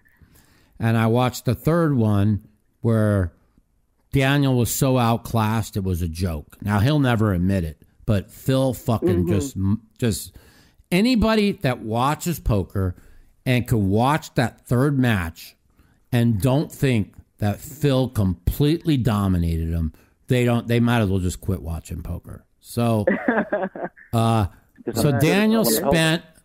Let's. I, I'm not talking bad about Daniel because he's one of my good friends, but Daniel spent hundreds of hours studying head up charts, ranges, all that fucking bullshit. And he watched a guy who never fucking studied one chart fucking demolish him in three straight. Because I'm good at no limit hold'em. No, it's not because you're good at no limit hold'em. It's because you fucking you play poker. I mean, listen. All you need to know is this. And if anybody wants to say anything different, just say shut the fuck up. He five bet fucking Daniel with eight three of clubs. Okay? The flop came Jack 10 6 rainbow, and he check calls a big bet of 30K. Then the board came a 10 on the turn and he moved in. Okay? Uh-huh. And he wins, he wins that pot. Daniel had two deuces. Now they both felt weakness, but Phil got the last. Phil had more heart than Daniel did. Okay? Now, Right. now Phil opens ace jack of spades. Daniel re raises it to 2,800, like two and a half big bets, big blinds. And Phil just shows ace jack face up. And Daniel has ace queen. Now, do you really believe that that's luck? Okay, it's not luck. The fucking GTO math guys are calling it the worst fold in history. They don't see what Phil sees, and I see also when I'm on. That's why I'm been having a great World Series because my instincts have been mm-hmm. fantastic. But I asked Phil afterwards. I said, "Listen, I know you read great, you see things. I know you saw weakness with the three eight hand, blah blah blah blah blah." I said, "But how did you just fold for the one bet with the ace queen, with the ace jack of spades?" And his fucking answer was just perfect. He said, "Mike, I raised the exact same amount on the button about 30 minutes earlier, and Daniel re raised me the same amount. I called, and by the time the hand was over, he showed me King 10 offsuit, and he won the pot. Right? He's, mm-hmm. And so he told my, he, uh, or he either won the pot or lost the pot, whatever. I forgot what it was. So then he said, when he raised and Daniel re raised the exact mm-hmm. same amount, okay, like 20 minutes later or 30 minutes later, whatever it was, mm-hmm. he knows how Daniel thinks. He's like, there's no way that he's ever three betting him light with the exact same opening stack raise after he just three bet him with the king 10 the hand before. And he said, when he three bet me the exact same amount, I knew he had a monster. So I folded. Oh man. And so for people to just say they that that Phil yeah, does Phil not fundamentally sound? No. Could he could he work on that and become great? You know? And so mm-hmm. yeah, but if you don't see the talent, you're just a fucking imbecile. You're just you're just dumb, you know? And Yeah. you know, all the best players in the world are field players. You know, Bryn Kenney, total field player. Uh, Yeah, I like him. even though Shaun Deeb has studied a little bit, not much, he's a total field player. You know, all the best players in the world uh, overall are field players. Now, you know, you have mm-hmm. the Jason Koons, the Petrangelos, you know, they've studied massive charts and GTOs for hundreds of mm-hmm. hours. But they're great because not only they studied all the charts and all that, and they're field players. You see what I'm saying? Mm-hmm. This guy, Yes. you know, Mike Addamo. It's a direct he- correlation. the guys, they're, they these these guys are field players. All the best best players are field players. Now, does that mean they haven't studied GTO a little bit? Sure, sure they have. You know what I'm saying? But but mm-hmm. but they're they're they're field players. You know they just are. You think Sam uh, so- you think Sam Soverel has ever read a chart? Are you kidding me? The guy's too Yeah. busy out fucking doing blow every fucking night. I think he has time to fucking study a chart. You know what I'm saying? I mean, uh, that's just the uh. bottom line. You know, no matter how much you study, no matter how much you learn GTO, yeah, okay, I could take some fucking nobody off the street, give them a hundred hours of GTO training. You know, mm-hmm. goes if they go to. I like I like to push Jonathan Little's site because I think you're, you, you, he's really good at teaching poker. You know, it'll turn you into a, you you'll you can make 10,000, 15,000 a month without mm-hmm. it with a guaranteed. You know, that's a 100 grand, 120,000 a year cash. That's a lot of fucking money in the real world. That's in the top top 15% of the whole entire country. So but if you don't have talent, you're you're just not going to make more than 15,000 a month. Yeah. You know what I'm saying? You're not. Maybe Yeah. 20. But it, you know, if you learn that and you have talent and that that's how you get some of the great players that we Mm-hmm. have today. But you know, people ask me all the time who the best player player in the world is. I'm like, who the best no limit hold'em player is in the world, or who the best poker yeah, player is yeah. in the world? Because like all these great no limit hold'em players, you know, it's like good for you. I'm like, uh, you, Yeah. can you play mixed game cash against the best in the world? Right. Can you play mixed game tournaments against all the best know, players in the world? That's what made Phil Ivey so good because in his heyday, Mm-hmm. Phil was the best tournament player and the best cash game player. See what I'm saying? In all games, Mm-hmm. and we're talking all games. So you know, you know that that's what it is. It's like, you know, people want to talk shit about me. I I still play no limit hold'em at a high level. Day three of the main event was the best day of no limit hold'em I played in 16 years. I felt like 2005 all over again. My instincts were great. I was pulling triggers left and right, um, and it was it was a great great day for me. You know, I played PLO. I got finally got a hold of some chips, and I started fucking opening pot after pot. You know, they think I'm fucking so tight because I never have a fucking chip. But get get let me get a hold of chips and and just keep thinking, just keep keep thinking. Mike Matusow's tight, and and we'll see Hey, what Mike, happens. the second part to that question too um, Yeah. was: Would you ever consider being on a high stakes duel heads up, and who would you want to like call out or have the most fun playing? No, I have no interest in that. Um, Knowing I mean, I mean, I could. Pl- the only one I would ever play is Phil because we're best friends and we'd have a lot of fun. Right. And if I beat him, fucking the needles will n- be never ending. and if he right, you guys and- are actually friends. and if he beats me, and if he beats me, he'll it'll be like, oh, I told you you It can't beat me. never yeah. It'll be like, I told you uh, you can't. I'm better than you. And, 'cause Oh, that's man. that's what it's all about for him. Uh, who's better? I could give a, f- I could give two oops of a fuck who's better. In Phil's life, in Phil's world, that's all he wants to think about is I'm better than this guy or I'm better than this guy. You're And I'm- too good. Yeah. Wilhelm, you- you're too good. Yeah, so so that's the difference Oh, there. You know, so uh no, I'm not that's the same reason why I don't play the high rollers. Like I'm not a oh, di- I'm not in a dick measuring contest, okay? Mm-hmm. All the people who play the high rollers all play oh, equally the same, okay? They're all robots. They all play the same and they're all great players. And so whoever gets the card is going to win. That's why you see the same people one year win every tournament. Then the next year, the same person wins every tournament. Then the next year, someone. Uh, this year's it- it's it's Addamo and Ali Yeah. Or whatever.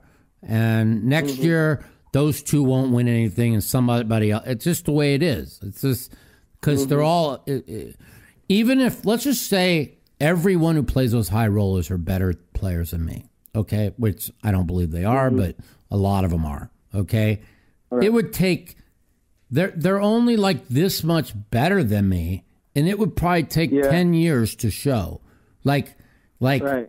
you you'd have to Especially be if they're playing with miles. To prove like that. Yeah, you'd have to be miles better than me for it to show in a short term. And and so And you couldn't even play normal with them just constantly coming at your throat like that if they're trying to prove they're better. But it doesn't matter. They're gonna fucking try and outplay me or whatever.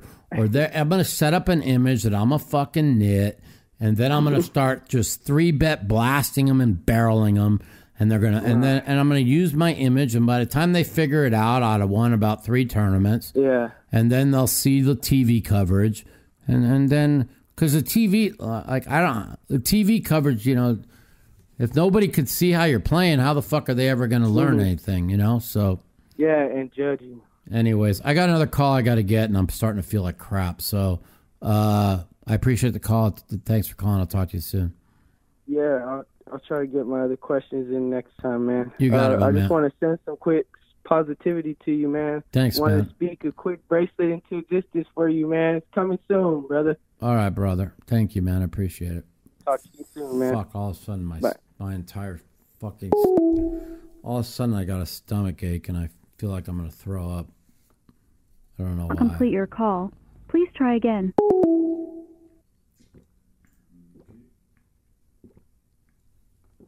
I feel like fucking shit. I took a half of Adderall and didn't do shit for me. I want to go back to bed. Uh.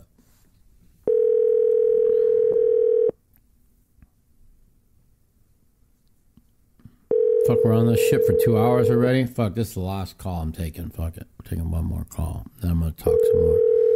I wonder why I feel like shit. We've been doing this shit for two hours. All right, fuck it. Uh, we have one more. One more? All right.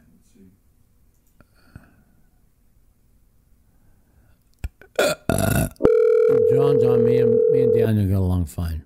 We're, we're very good friends. Hello? Welcome to the Mouthpiece with Mike. Holy shit. What's going on? Uh, nothing much. What are you doing? Oh, just just tuned into your uh, show and saw that you're uh, taking calls, and I just thought I'd give you a call. Well, I appreciate Not it. sure what we're talking about or what we're going to talk about, but I'm a fan. All I'm an old school fan, and uh, besides being a fan of you in the poker realm, I'm a fan of you in the. Um, can we cuss, or I don't want to cuss if it's going to get you in trouble. Uh, the what? Well, I'm, I'm a fan that you're not a big pussy.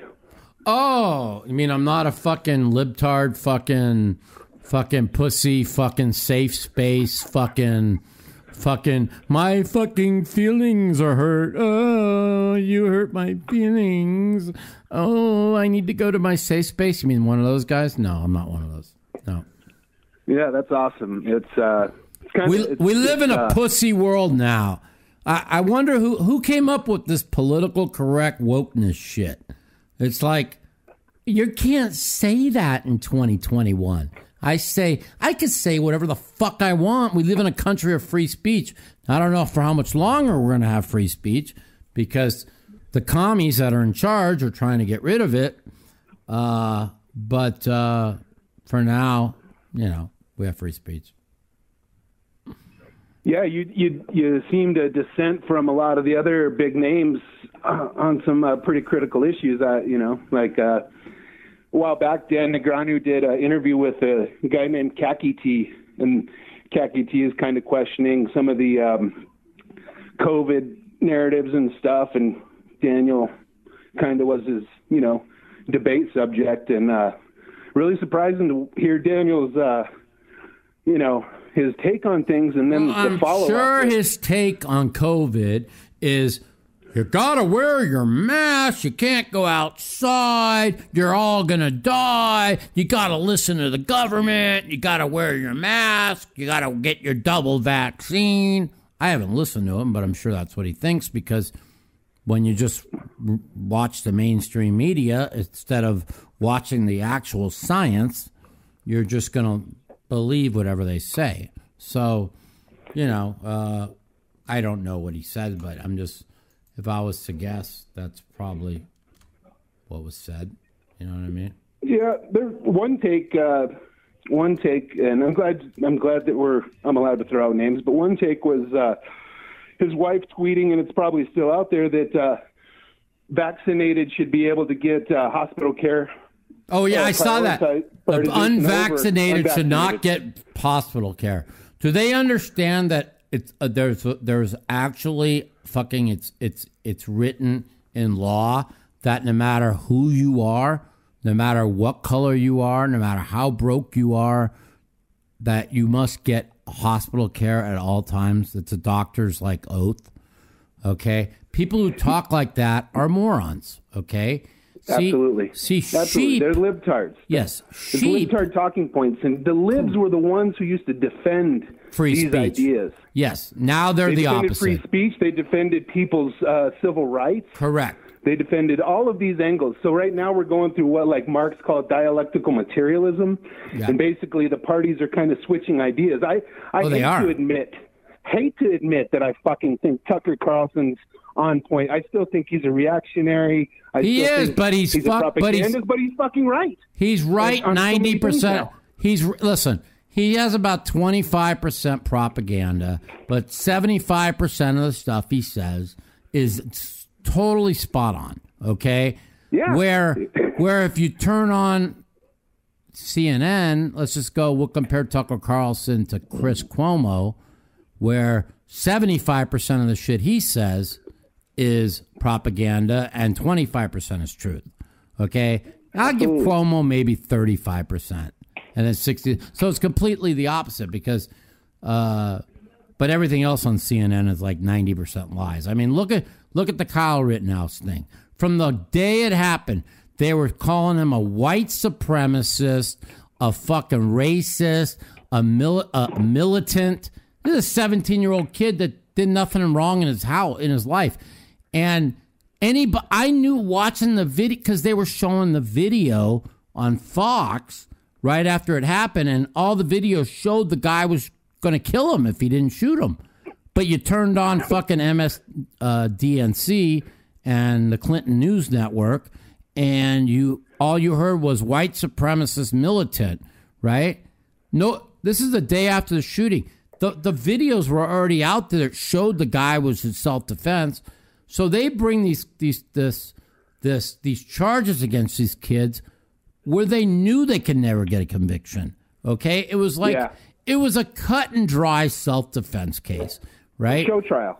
But This is a show trial. but if you turn on the fake news, MSDNC and fucking CNN, they act like they let a white supremacist go that killed two, and none of them know. Not this is what's so. That's how I know I'm on the right side of history. Not one of these fake news stations will talk about the fact that the first guy he killed fucking raped five young boys aged 9 and 11 was convicted from it. The other guy had five fel- was convicted of five felonies. And and you turn on those news stations they made it act to be like kyle rittenhouse white supremacist mi- militant killed two innocent people no those two were fucking awful human beings that tried to kill him you know what i'm saying if, if, if, thi- Yeah. if this man if this kid was found guilty I'm telling you, you you know how the left likes to riot? If this kid was found guilty, I think it would have been the start of a civil war. I think the right would have just had it and just gone all out because because it was like but anybody I watched the trial. I recorded it every day. I watched at least an hour of it every day I got back from the World Series. I watched the trial. The prosecution couldn't even get they their star witness literally the case was over on day one. Their star witness went up there and said, when the defense questioned him, so is it safe to say that Kyle Ritten, Mr. Rittenhouse, shot you after you put a Glock in his face? Is that correct? He says, yeah, that's correct. Well, that was it. The case was over, right? The guy, the guy put a Glock in his face, tried to shoot him, and then he got shot. That was it. Case over. I don't even know why they wasted any more time.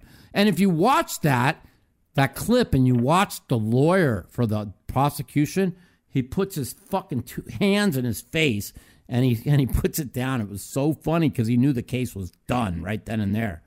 But even after the trial, I mean, after the verdict yesterday, you turn on fucking MSDNC and fucking they're like racist race. First of all, how did race get put into a trial of a white kid who shot three white people? Can somebody please tell all me lives that? matter now. You know, like instead of Black Lives Matter, Okay. it's all lives matter because we don't want white killing white. We're all lives matter. Then- Now. We progress. on MSDNC, you have a fucking some fucking ass clown saying how they shot two people who were peacefully protesting the killing, the killing of Jacob Blake. First of all, Jacob Blake's still alive.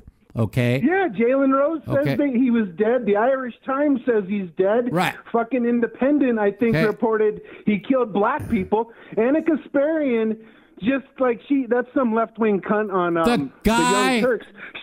the She fucking guy just finally admitted- sexually I ass- thought Kyle was chasing these guys. I thought Kyle Rittenhouse was chasing people down, and then I saw the video. And this is fucking days ago. Right. It's been going on forever. Everybody knows that he was getting chased down. No This shit shit. is fucking ludicrous, dude. anybody who watched the trial, okay, which I did, okay, if you watched the trial and you came up with any other conclusion besides self defense and how they almost killed this kid, and you then then and you then you listen then you're just a sheep. That means you're just a left wing fucking sheep to the mainstream media because there is not a human with half a fucking brain that could watch that trial and say that if it wasn't for him shooting those people, he would be dead. There's no way in hell he would want. They even had the guy with the Glock afterwards when he got his arm shot off.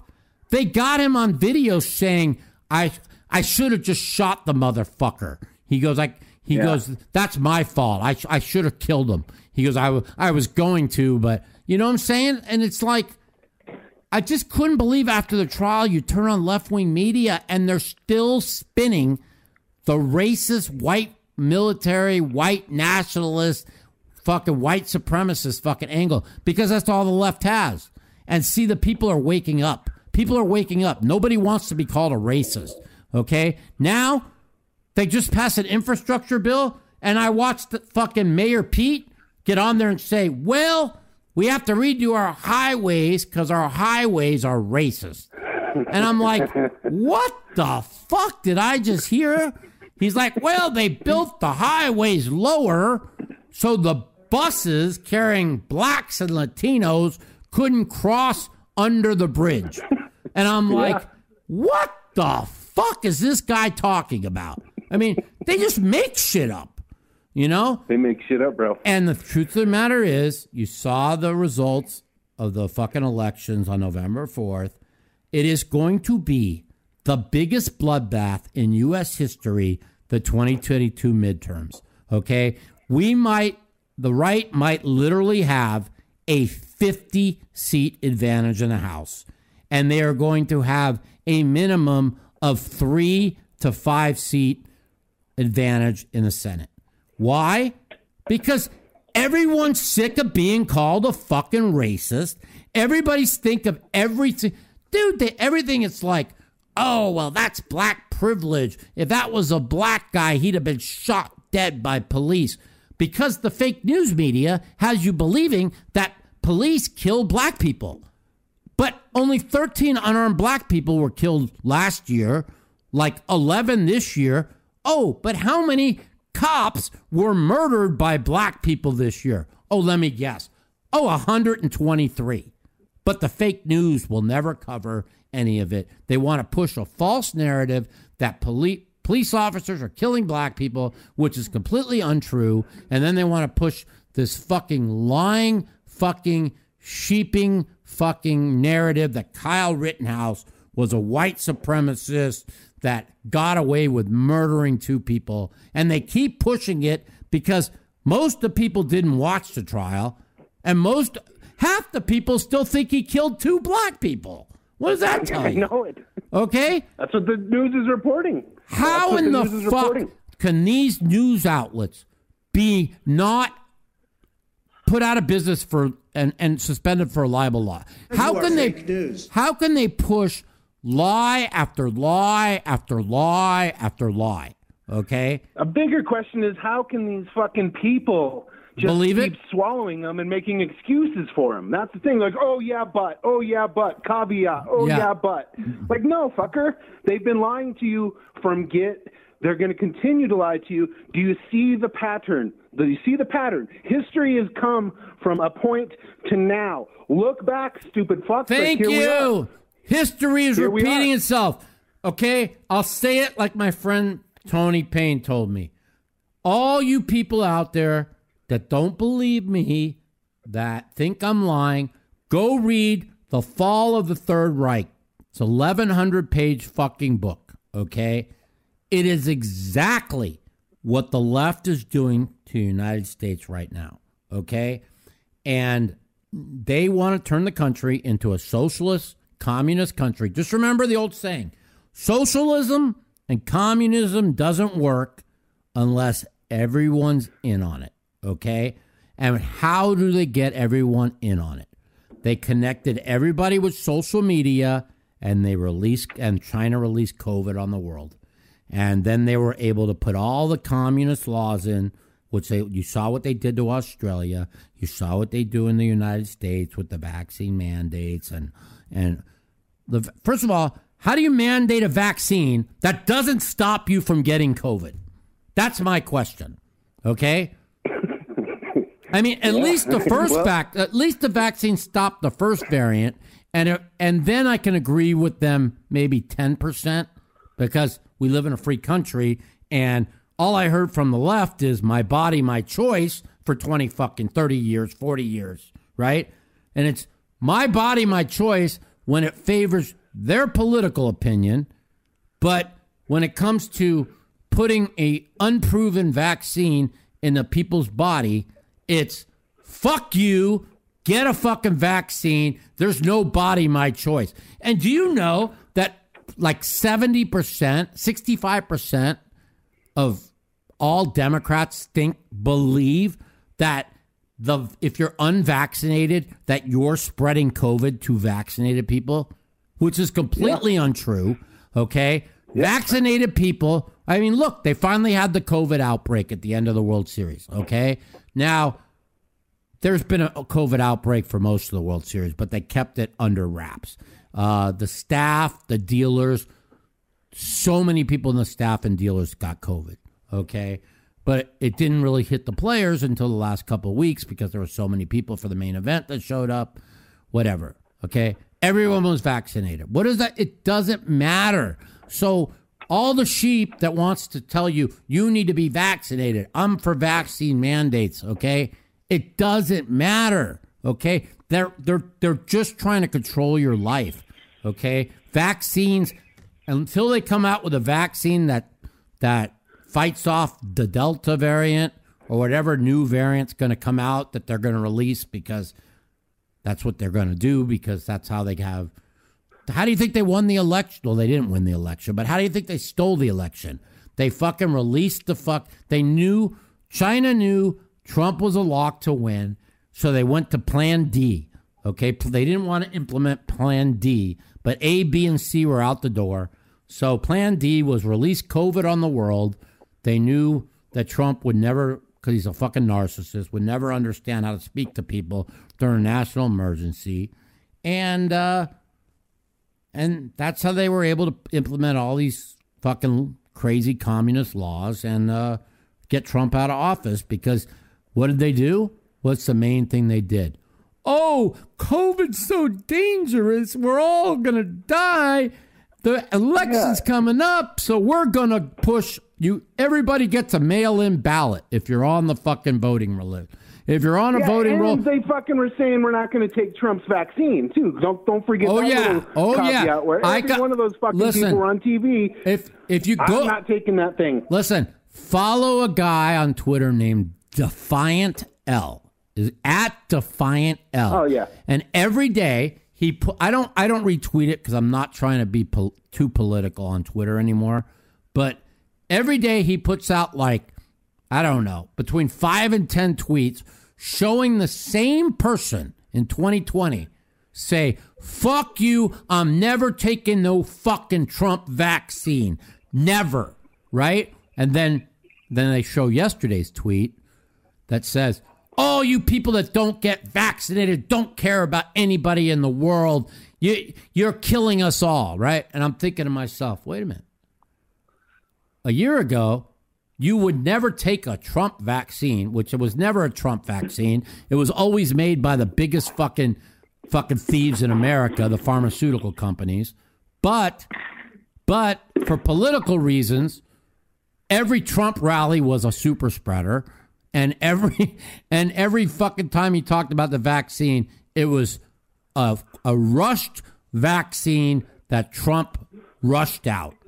And when they, he was out of office, the vaccine was the fucking holy grail, and uh, we don't need to go any further. You know what we're getting at. So the bottom line is, is this is what liberals do. They fucking watch fake news, MSNBC, CNN, which is 100% left wing propaganda. Uh, Fox News is about 30% propaganda. I'm not going to, you know, give them the sugar coat, okay? Yeah. But, it's 30% propaganda, okay? And you turn on Hannity, it's probably 70% propaganda, you know? Yeah. Yeah, I'm, I'm just being real, Objective, you're realist. objective. Okay? You got to be a realist. And people don't know any better because CNN of the year 2000 isn't CNN of 2021. Okay. CNN was left wing in 2000, but they didn't spin every kind of narrative and lies because lies and propaganda is clickbait, and clickbait gets more people to watch, which gives them more advertising dollar. That's it. And that's what they do. You know what I'm saying? They all do it. But I mean, I, I could prove uh, to anybody that every that 90% of things that's said on CNN and MSNBC is all lies and propaganda. That's why when I have I have a friend who's who's a far left liberal. Uh, her name's Ashley, but we're good friends. We talk politics all the time, right? And we get in fights over it. But we get, here's the thing: when we get in arguments over it, we look things up, okay? And I said, look, I want you to watch this segment of Tucker, or I want you to watch this segment of this, and tell me what you think. Because to me, it seems like what they're saying is the truth. And if it's the truth, it's like crazy, right? And so she looks it up, and it ends up being the truth. Now, 80% of the time, what I would tell her, and she would say I was crazy, would end up being the truth. And 20% of the time, I was wrong, she was right. And like she, like I said this before, I, I'll say it again. You know what she says to me? She goes, "Hey, Mike." She goes, "You know how troubling it is to think that everything I've believed in since I was 16 years old is all a lie." I said, "Yeah." I said it. I go. I go. It's hard to. It's it's it's definitely hard to to imagine, and I feel bad that you have to feel that way. I go, but you see what I pointed out to you. I show you. I show you the truth and I show you what what left wing media is throwing out. Like to think that the trial of this Rittenhouse is over and you turn on these two stations and all they're talking about is race, race, race, race, white supremacists, race. Dude, what does this have to do with race? This mother, this guy, this kid was almost killed by three people. He fucking had to defend himself and he shot three white people. Where is this have to do with race? Somebody please tell me what Kyle Rittenhouse has to do with race. Nothing. They used the they tried to use him at, for political gain during an election year, 2 months before the election, and they started pushing the white supremacists, white supremacists just like they did with January 6th. The January 6th insurrection. If that was an insurrection, then my dick's 12 inches long, okay? There was no fucking. Ins- in- nobody died except for one person, and that's who the Capitol Police shot Ashli Babbitt. And then the fucking fake news was running with, oh, Switnick has got hammered Yeah, in the head with guy? a fire extinguisher by a Trump Yeah, yeah. supporter and was bludgeoned to death. Then they put his body in the Capitol Rotunda, right, for more political gain. And oh, lo and behold, it comes out two months later that Switnick died from natural causes and he had a stroke. Okay. And then the other fucking three people that died, one person, none, none of them had anything related to January 6th. They were just happened to be there, and one died from heat stroke, one had a stroke, one had underlying conditions, shouldn't have been there, whatever. But the fake news, they ran with a whole new story of Swetnick was bludgeoned to death with a fire extinguisher. And if you ask people, they still believe that. Just like they still believe the fine people hoax. They still believe that Trump told people to, dr- to drink bleach. Okay? None of these things ever happened. Read the transcript of the fine people hoax. Trump completely condemned the white supremacists. All he said is the fucking people who had a permit to be there, who were protesting the fucking cancel culture of them taking down a statue, okay, were were the fine people he talked about. He completely condemned the white supremacists. Yet Joe Biden still goes on TV and says the reason why I ran is because of what Donald Trump said about the people in Charlottesville, right? I told Daniel, you want to bet a hundred thousand that Trump never fucking called fucking the white any of the Nazis or uh, uh, fine people. Yeah, I'll bet you. I'll bet you. Right, and then he'll just then he'll throw it back to me and say, "See, I told you." I'm like, read the transcript completely, and then he'll read it and said, "See, he called them fine people." I'm like, read the fucking transcript. Nobody will read the transcript. Okay? If listen, I give ten thousand dollars right now, cash, to anybody that's listening to this podcast that could show me where Trump, Donald Trump called any person, any of the white nationalists, white supremacist people, very fine people. Ten grand to anybody that could show that to me right now. Go ahead, you can call me up. I'll send 10,000 to you right now if you could show me that Trump called the white supremacist fine people.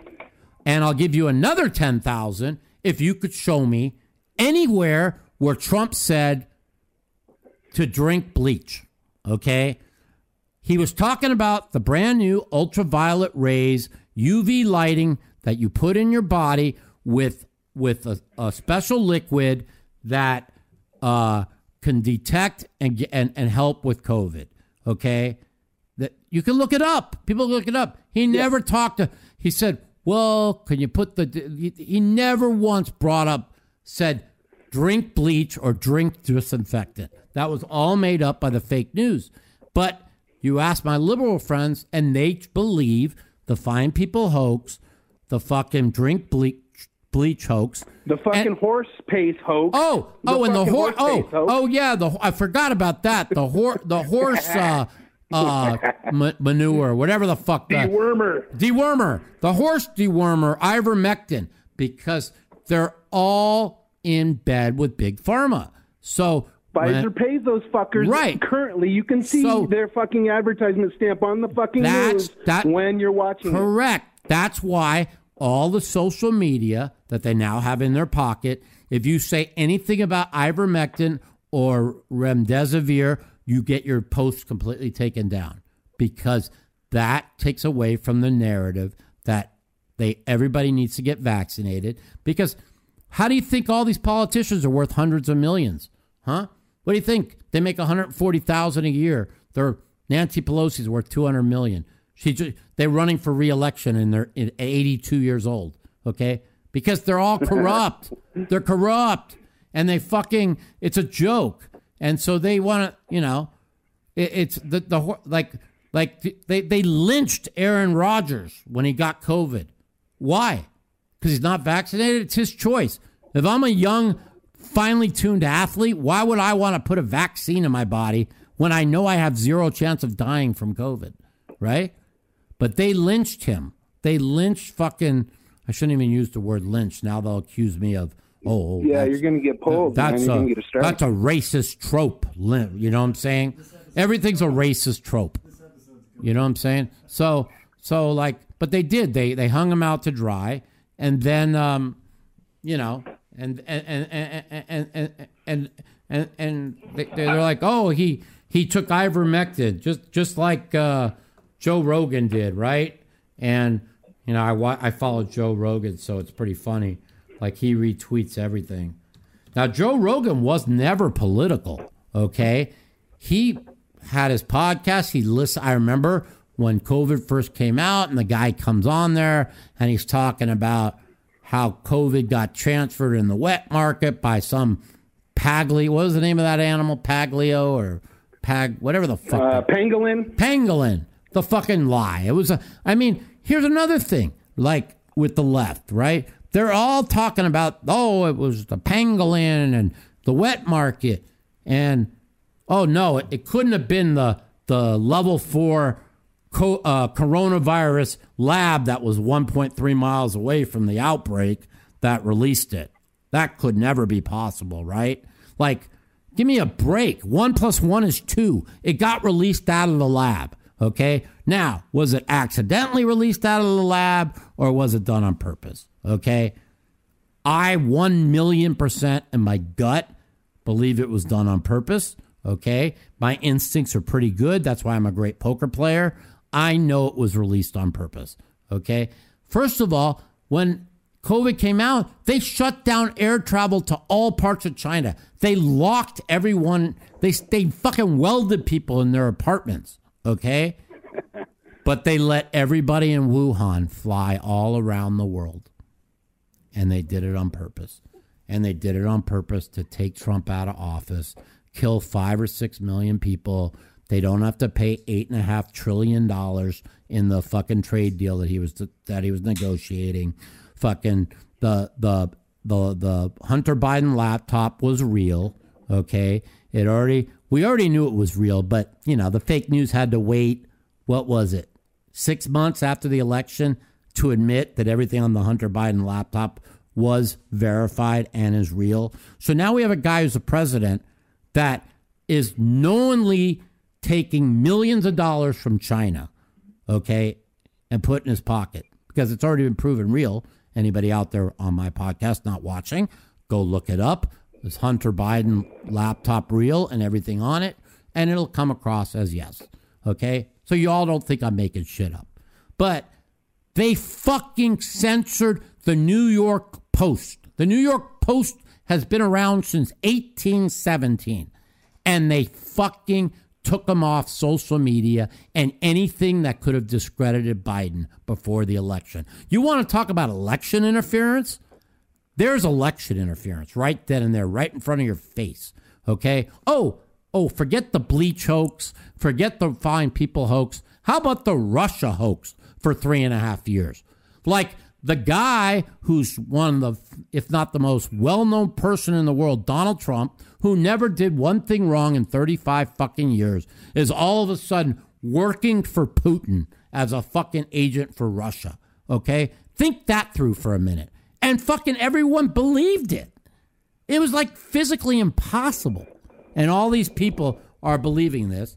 And then they knew it from the get go, but they waited till the midterms. And oh, when did Robert Mueller release his report? Oh, what was it three days after the midterms or four days? This is how sick these people are. They're, you know, if you're on the left or right, I don't give a fuck. There's a threat to our democracy, you know, when you have media companies suppressing truth to fucking get for political gain. That's interference, not fucking the shit they make up. So, on that note, uh, you got me politically charged, but you know what? There's not one thing that I just said, not one, okay, that isn't true. Not one. Is Trump oh, a moron? Let me add Here, one thing. just like it. I'll say one more thing. Is Trump a moron? Yes.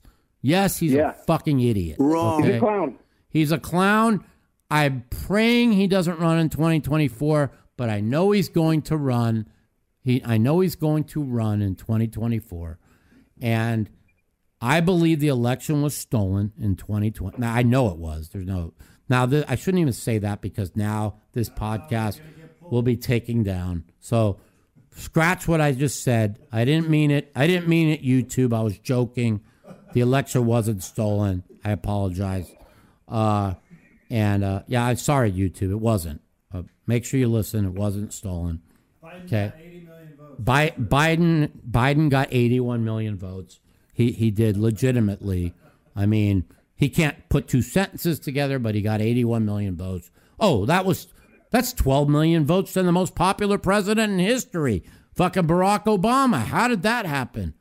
Oh, maybe like they fucking put 40 million extra mail-in ballots in. Maybe that's what happened. That's why they have to give 32 million fucking illegals amnesty in the next year. That's why they've let 2 million in this year across the, the disastrous border that we have. So 2 million times 4 years is 8 million.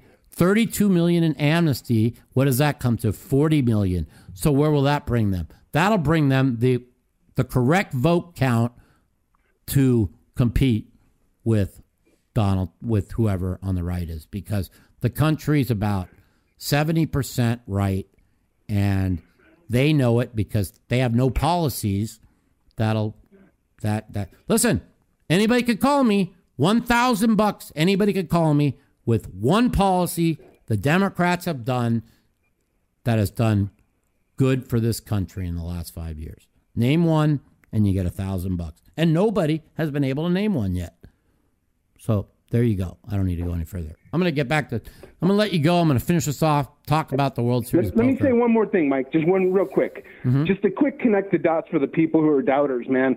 Simply just look in mainstream, even though, you know, whatever your opinion is, like Wikipedia, for example. Look up the history of Pfizer and their fucking lawsuits they're paying out. Look at the history of Johnson and Johnson. Of course. Look at the history of the mainstream media right now. You have a moment to see that they've been lying about this Rittenhouse ho- trial, and then you ask yourself, when do I trust known liars? And then you look at the COVID thing and be like, why aren't they lying about this? Mm. It's a fucking fact that we're in a position of everybody in control of all of these narratives, whether it's the news, a politician, or whatever. Every single one of them is a lying sack of shit, and it's so demonstrably provable. It's and, You know, the FDA, yeah, look up the FDA. Look up Janet Woodcock. Janet Woodcock's the cunt who brought in uh, OxyContin. Yeah. Look at the fucking controversy with OxyContin and Janet Woodcock. And That's look the cunt who uh, approved this vaccine. she approved um, that that heroin shit that's killing everybody now. I can't Yeah, remember. uh, fentanyl. Fentanyl. Fentanyl. Okay, she so- had her hand in fentanyl. She had her hand course. in oxy. She's got her hand in this. They're all corrupt, crony capitalist cunts. Exactly. And Uh, it's very glad to- do the connect the dots, and then ask yourself, when do you trust known liars and criminals? That's the end. That's the end of what I got to say. Exactly. Exactly. What- Dude, you couldn't have hit it more on the spot, okay? Fucking all the big pharma companies are all corrupt, okay? And they're pushing, but they're pushing this vaccine so hard, okay? And they sit there and they get on the fake news and like, we're trying to save lives. One life saved here, one life, and we're trying to save lives. And every fucking leftist believes that they're trying to save lives. Okay, but that's a lie because 200,000 people a year die from fentanyl and fucking opioid overdose, which is all pushed by big pharma, the opioids. Okay, they don't give two Janet fucks. They don't give two fucks about those 200,000 people a year that die. Now we have all the homeless people. They don't give, there's what, 250,000 of them they don't give a fuck about, right? Then we have, how about the 100,000 people who die from diabetes, eating sugar, the another 200,000 that die from obesity. Why, why aren't they? Why aren't they closing McDonald's, Burger King, and Taco Bell? Why aren't they doing that? That- if they care about saving alcohol, lives, everything. right? Drinking alcohol, they don't care about lives. COVID ain't about saving lives. It's about money, power, control, and fucking uh, That's what it is. I mean, it, it is. You know, I don't need to. I don't, I don't want to talk about this anymore. But I mean, like you, Excellent. you hit it right on the nose. Everything we just talked about is easily provable.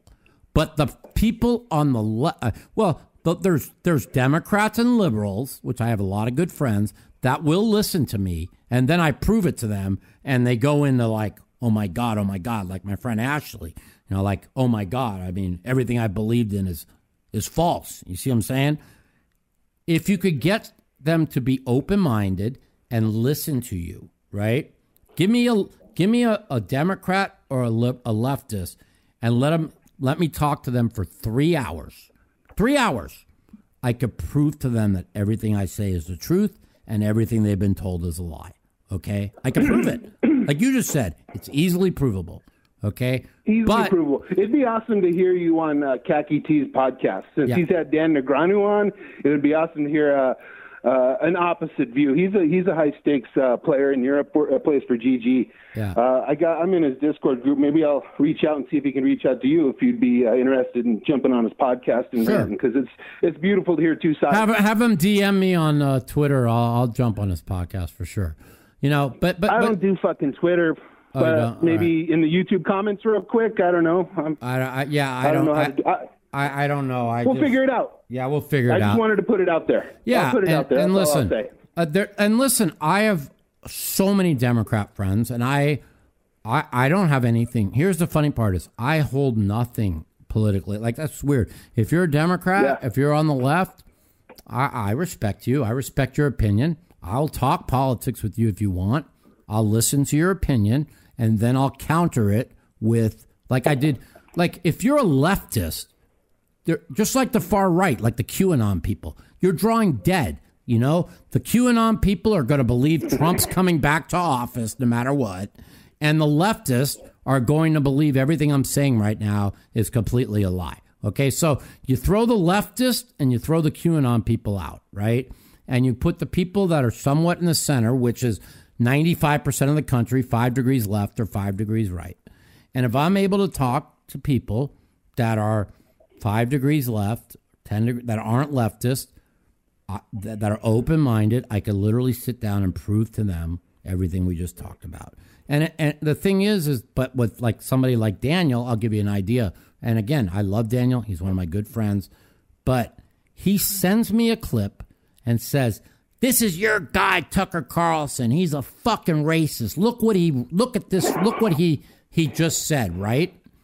And he and he sends me a video of a completely edited version where they cut out half of what he said, and it makes him look like a stone cold racist. So then I get the real video, unedited, and I send it to him. And I said, Daniel, here's the real video. Okay? I go, Did you watch it, Daniel? I don't watch nothing from Fox News. It's all lies and propaganda. I go, Daniel, I just sent you the video that you just sent me that's unedited. And you won't watch it? He goes, Fuck no, I ain't watching nothing from. T-. Now, how could you deal with somebody that shows you a fucking doctored fake video and then you send them the real one and they don't want to watch it? Okay, that's a left. You can't. You, that just like that's like a QAnon person that thinks Trump's coming back to still. They still think Trump's coming back to that they're going to overturn the election. That these people are crazy. Okay, so as long as you're open minded to dialogue, you know, I, I, I could just prove uh, what the me, what the media is, and it's all they're just an arm for the Democrat Party. They're all propaganda, and uh, I can't believe we don't have a real news outlet. How can somebody not open up a real news outlet that shows you everything that's going on in the country, all the truth, and and be dead center politically? Don't take any side on the left. Don't take any side on the right, and just talk about because you know why they can't because then then their whole narrative will be out the door. The white supremacist narrative, the black blacks are being killed by by fucking police officers. You know, all those narratives will be out the door. You see what I'm saying? And uh, you know, people will say if they had a real news outlet, they would say that that uh, that they would compare it to Fox News or something. You know, so. But it is amazing we don't have a real one one real news outlet in the whole fucking world. You know, the only real news outlet is your local. Like you turn your local news, they're very truthful. They say exactly what's going on. You know what I'm saying? Like you turn on the local news yesterday and you watch Kyle Rittenhouse, you know, get acquitted, and then they show the videos and why he got acquitted and and everybody they'll say it. I mean, at least in Las Vegas, they they felt it was justified that he was acquitted. You know, but you turn on MSNBC or CNN, they they they're still pushing race, race, race. This white supremacist got off. If it was black, he'd be dead. And it's just not true. If that was a black person and and they showed that video evidence, there's zero chance a black person was going to would get convicted if if you watch the videos. There's just it's not possible. The videos exonerate him. There's no you you don't have to like Kyle Rittenhouse. You don't have to like what he did by being there. Okay? But if you watch the video, the guy was going to be killed. The guy was running. The guy was on his back. He got hit in the head with a skateboard, and the other guy had a Glock in his fucking face. So that's it. We're done talking politics. I'm going to finish up talking about World Series. Thanks for the call. Appreciate you. All right. Take care. All right, Mike. Take care, bro. Later. All right. That was too lo- little too long. I don't like getting them. You know me. I I start talking politics. I um I'm very passionate. It's not that I'm I'm not passionate so much about my beliefs because I respect people who believe opposite of me. Um, a lot of people will say I'm like far right. I don't believe I'm far right because a far right person would never have open dialogue with people on the left that would just think they know it all. I have total open dialogue. Anybody on the left could call my show right now. We could talk about anything you want. I'll listen to your opinion and I'll give you and I'll rebut it with what I believe is the truth. And if, if I'm wrong and it's not the truth, you can call me out on it. but I guarantee you it'll be the truth. So let's go back to the World Series of Poker. Um, overall, good World Series. Um, I I booked about forty one thousand in profit in tournaments. Unfortunately, I played that cash game that night, so I broke even for seven weeks. But that's the good news. The bad news is is what could have been. I mean, really, what could have been is I could have won three or four bracelets. You know, I could be Josh Arieh or or uh, Zeno or so many of these other people who won two bracelets this year, or whatever. I mean, I just could have. I just couldn't win a pot with two tables to go. Now, in yesterday's tournament, I finally caught a spinner with two tables to go with 12 left. And I, I moved right up to, to, to tops fucking five in chips. And I thought I, I, I really believed I was going to win the tournament yesterday. I, I'm just, just kind of in shock, really.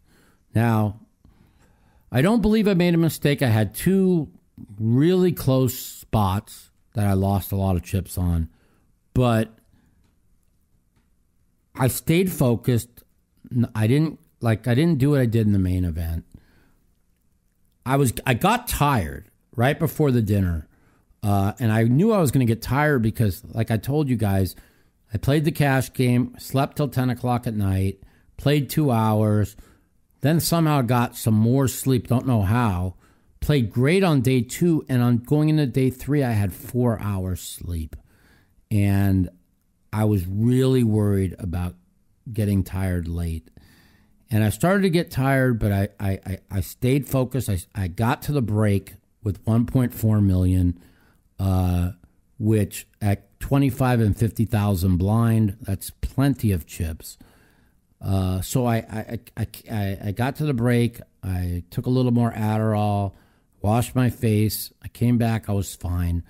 Um, it, uh, the one hand I lose, one hand I lose four hundred thousand in, was such a close spot. I didn't know what to do.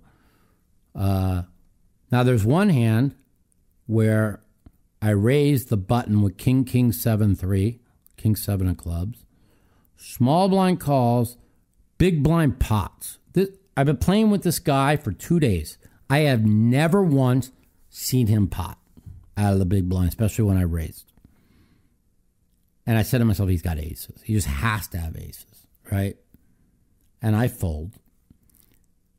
And the guy who got third, he calls 480,000 out of the small blind with seven, nine, jack, queen, double suited. Okay. Well, okay, I get it. If he's up, if he knows he's up against aces, seven, nine, jack, queen, double suited plays pretty fucking good. Okay. But he only had uh uh let's see, this was a uh Oh yeah, this is a this is a three and a half million chip pot. So he calls four and eighty. The flop comes sick. Listen to this hand, guys. The flop comes now. This guy that repotted out of the blind, I thought was the best player left in the tournament. I thought he was fantastic. The flop comes six, nine, ten with two clubs. So Mr. Seven Nine Jack Queen flops a nine and an open and straight draw. Okay? No clubs. He pots right into the guy. The guy goes all in. Check this out. He's up against ace, king, jack 10 with nut clubs. Okay? So the guy's got tens, a gutterball queen, which would make him the nut, nut straight. Okay? So the guy's two pair outs on queen is dead. Okay. The guy's two pair outs on Jack is dead. Okay. So basically, he's got an offsuit eight, an offsuit king. I threw two kings away. The other guy had a king in his hand. So now there's one king left, and there's three eights left. So he has four outs, or he can hit one of the two nines. And lo and behold, he hits a two. He hits a nine on the turn, and the guy hits a jack of clubs on the river to make a nut the nut flush, which fills him up. And I ran. We ran the hand. The guy with the seven nine jack queen put 1.7 million in at 23 percent, and he scoops the pot to bust this guy, three and a half million chip pot, and that's the difference between a star and Mike Matusow. Okay, that's it. This guy got his money in three to one fucking dog. He literally had two nines to hit, one king, and three eights. And he hit it. Me, I made one mistake in the main event for my last 25 bigs. But even after I made the mistake, I still had 11 outs. 11 outs. Tommy Le hit a three outer against me. Well, originally I thought it was an eight outer but he check raised me all in on a dry flush draw when I flopped the nuts.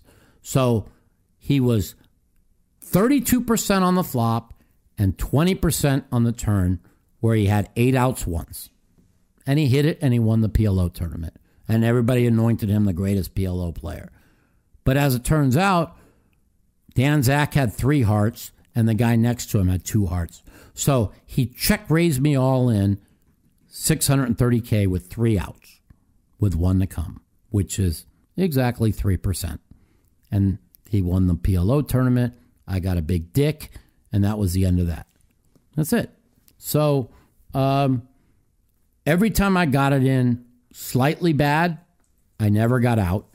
And every time they got it in awful, they always got out. And listen, that's poker. You know what I'm saying? And I really thought yesterday was going to be my time because – look what happened. The main event happened. Then I, I don't win one pot in the stud eight or the Razz or the big bet mix or the Razz. And then comes the disastrous cash game.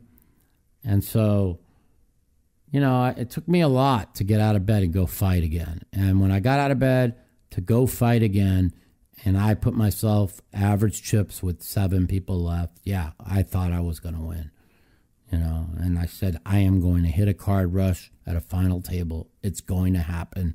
I waited seven weeks for this shit.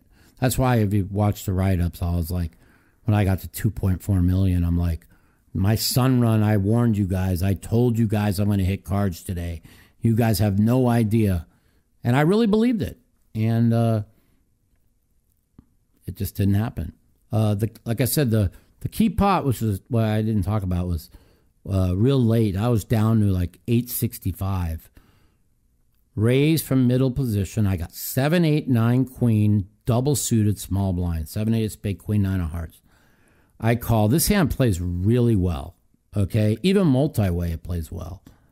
Now the big blind pots it. This guy's got the exact same chips as me. He makes it 400.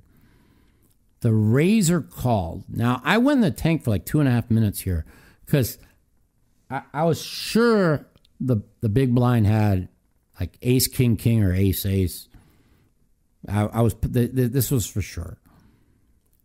But when the other guy called, I'm thinking, well, he probably has the same cards as me. But having the queen and the nine suited, not like seven, eight, nine, ten, or seven, eight, nine, jack, changes a little bit. So after three minutes, I call the 300K. And comes King Jack 3 Rainbow.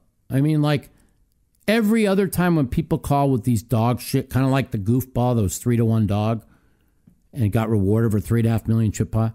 So now I can't even put in my last 405. I've got a gutter bottle of dummy M with two backdoor flush draws. So I fold. The other guy folds, I fold, right? And then the very next hand, guy opens, and I call on the fucking button with seven, eight of clubs, 10 jack of spades. I mean, I know that sounds crazy. Like, how do I get these fucking hands, right? How do you get hands this good? I call a hundred there, and the flop comes ace, ace, king. I mean, it's like, like just dead. Every four card wrap I had, I was fucking dead. So now we got, uh, actually, after that hand, I had 405 left. I'm sorry, 405. And uh, then, then, literally two hands later, I get dealt like the best hand I've fucking seen, and I couldn't tell you how many hours. But I get dealt ace, king, queen, six, double suited, ace, six of clubs, king, queen of diamonds. And this, that's a big hand in, in PLO. Okay. It ain't like it's, yeah, yeah, you want to have ace, king, queen, 10 or whatever, but this is a double suited to the ace, to the king's a big hand. Now, the guy on the button doesn't see me raise and open for 175. And he says, raise 150. And the guy says, Mike already opened the 175. He's like, fuck. And now he calls the 175. Now the guy in the big blind re raises it, but he min re raises it, which was a huge mistake on his part because when he min re raises it to 300, right? I then make it 405 and all in, and the min re raiser can't re raise. Why didn't he just pot it to get head up with me? Then the guy's only got 150 and he's not going to call like 800. But the, I, so afterwards, he's like, "Oh, I couldn't believe I met. You know, if you have fifteen thousand more, I could have repotted." And I'm like, well, "Why didn't you just pot it to begin with when the guy came in?" Anyways, I'm saying the story because I'm trying to give you an an idea of the, the difference between Mike Matusow and the difference between these fucking monkeys. So the guy now gets to see a flop, right? And of course, he has the four, six, seven, eight. What else is he going to have? He's got the baby wrap, little, or, or not even. It's not even a four card wrap. It's like a uh, the baby gapper is four, six, seven, eight, and um, the flop comes deuce five eight. I mean, like with two diamonds. But he's not going to bet eights here. I mean, and a wrap because into an empty side pot because I'm all in. He, so the raiser checks. The other guy checks. Yeah, that's how you play fucking tournament poker. Now a turn card comes a five. The raiser checks. He checks. So now I'm thinking, okay, ace, king, queen, or diamond, I win, right? Well, as it turns out, the guy who re raised me had ace high diamonds, so diamonds are no good. He also had ace queen, so that's a chop. So I'm drawing dead to two aces and three kings in this fucking pot somehow. And it comes a nine on the river, check, and now the guy in the button bets with the straight. He bet 200 in a, he bet 200 in a 1200. And so the guy in the big blind called him the 200. And the guy in the big blind had ace, queen, jack, nine with one suit to the ace versus ace, king, queen, six double.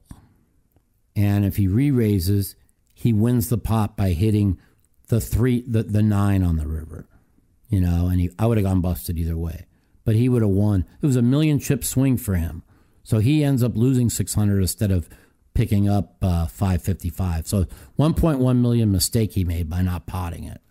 And on the break, after I was out, I saw him. I go, "You doing good still?" He goes, "No, I'm down to two million. He goes, "I fucked up that hand against you. I should have potted." He goes, "I let this guy in. I would have won this pot."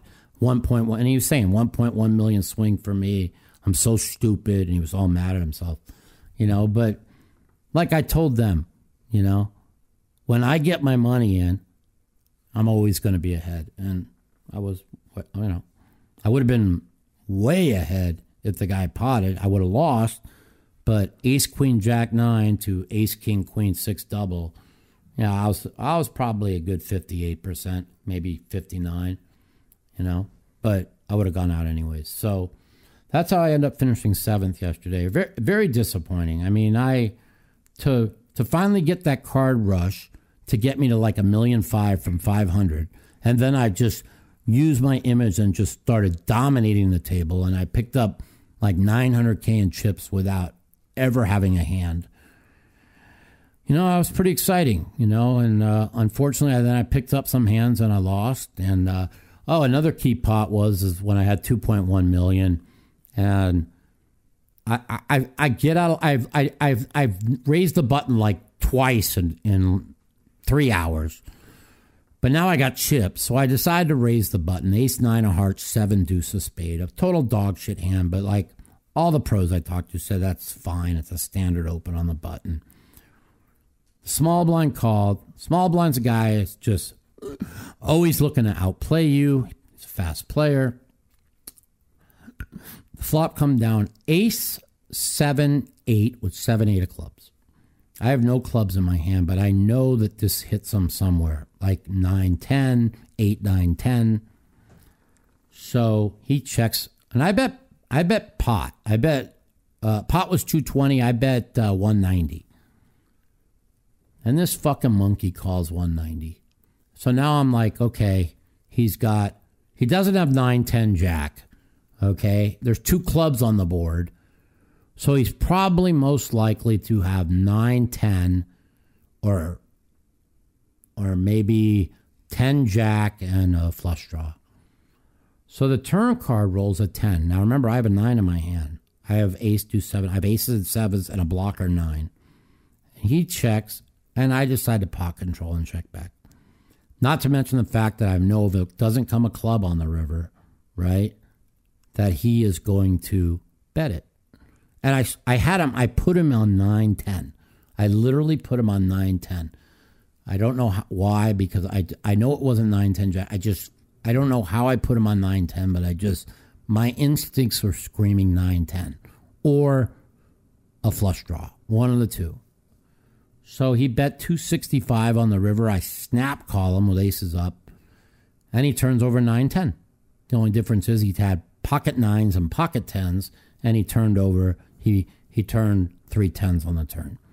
So I lose six sixty five in this hand, but my read was dead on. I I I, I and the guy who I told you was the best player, the guy before he went broke with the three point five million chip pot.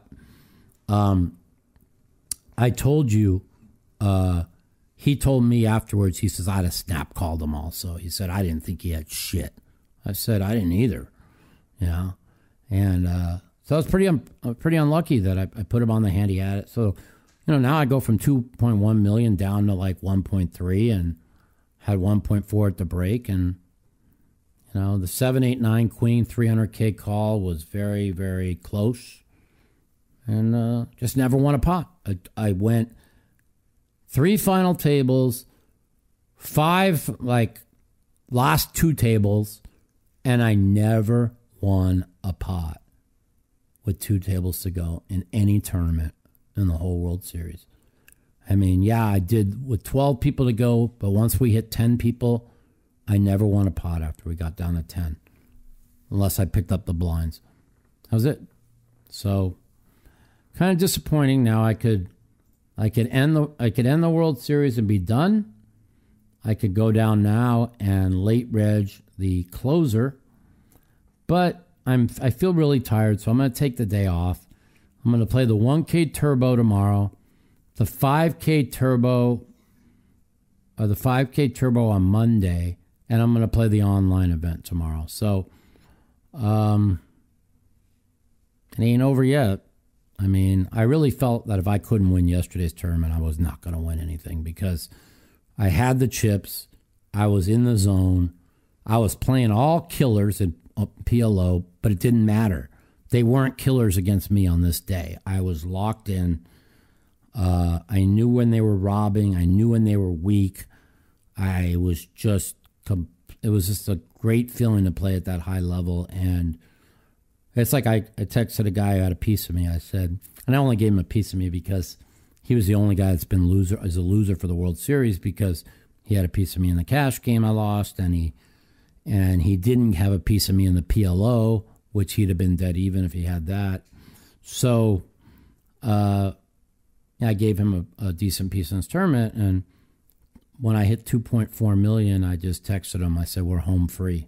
He goes, "What do you mean?" I said, "We're home free." I go, "I'm not losing," and he goes, "Why?" I said, "Cause I'm fucking in the zone and I got chips, and you give me chips in the zone, I'm going to build that stack, and they're never going to beat me." And unfortunately, the 9-10 hand happened the 789 queen hand happened that I didn't have to call. But I did ask three top players, and two of them, one the one who I think they say is the best in the world said it was a fold. The other two said it was a call.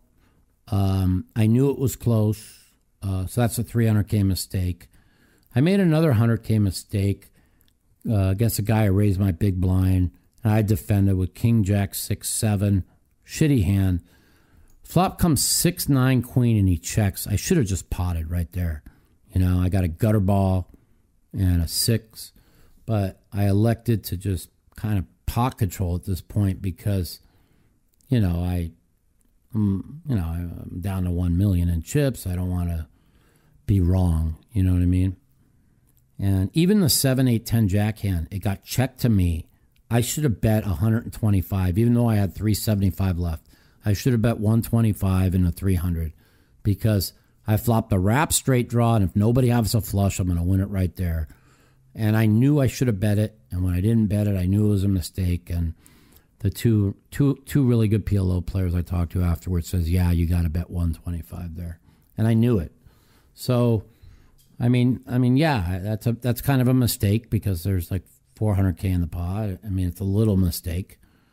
Um, seven eight nine queen was a close mistake, and uh, the nine ten I was always calling. So maybe I was a smidgen off in the last half hour because I was a little tired, but that's not why I lost the tournament. It's not like I gave it away like I did the main event.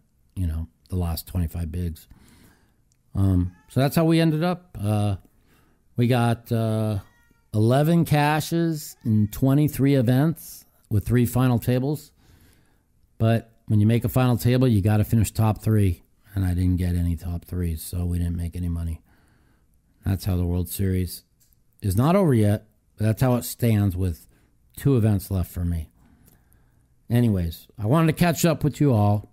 Um, if you haven't joined my home game yet, email mouthpoker at yahoo.com. Mouthpoker at yahoo.com. Receive 250 in chips for 200. I'm going to start playing my home game as soon as the WSOP is over again. And uh, we'll be having a podcast every week. I don't know. You're going to be in town next week there, buddy? You're going out of town next week. Out of town next week. So, Back, pod, yeah, back after podcast after Thanksgiving. Um, appreciate y'all for tuning in. We're going to wrap this up. Another episode of The Mouthpiece is over. Uh, I appreciate y'all for listening. Um, and uh, stay safe out there.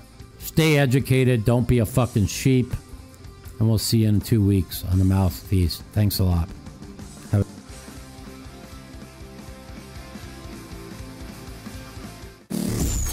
The Mouthpiece.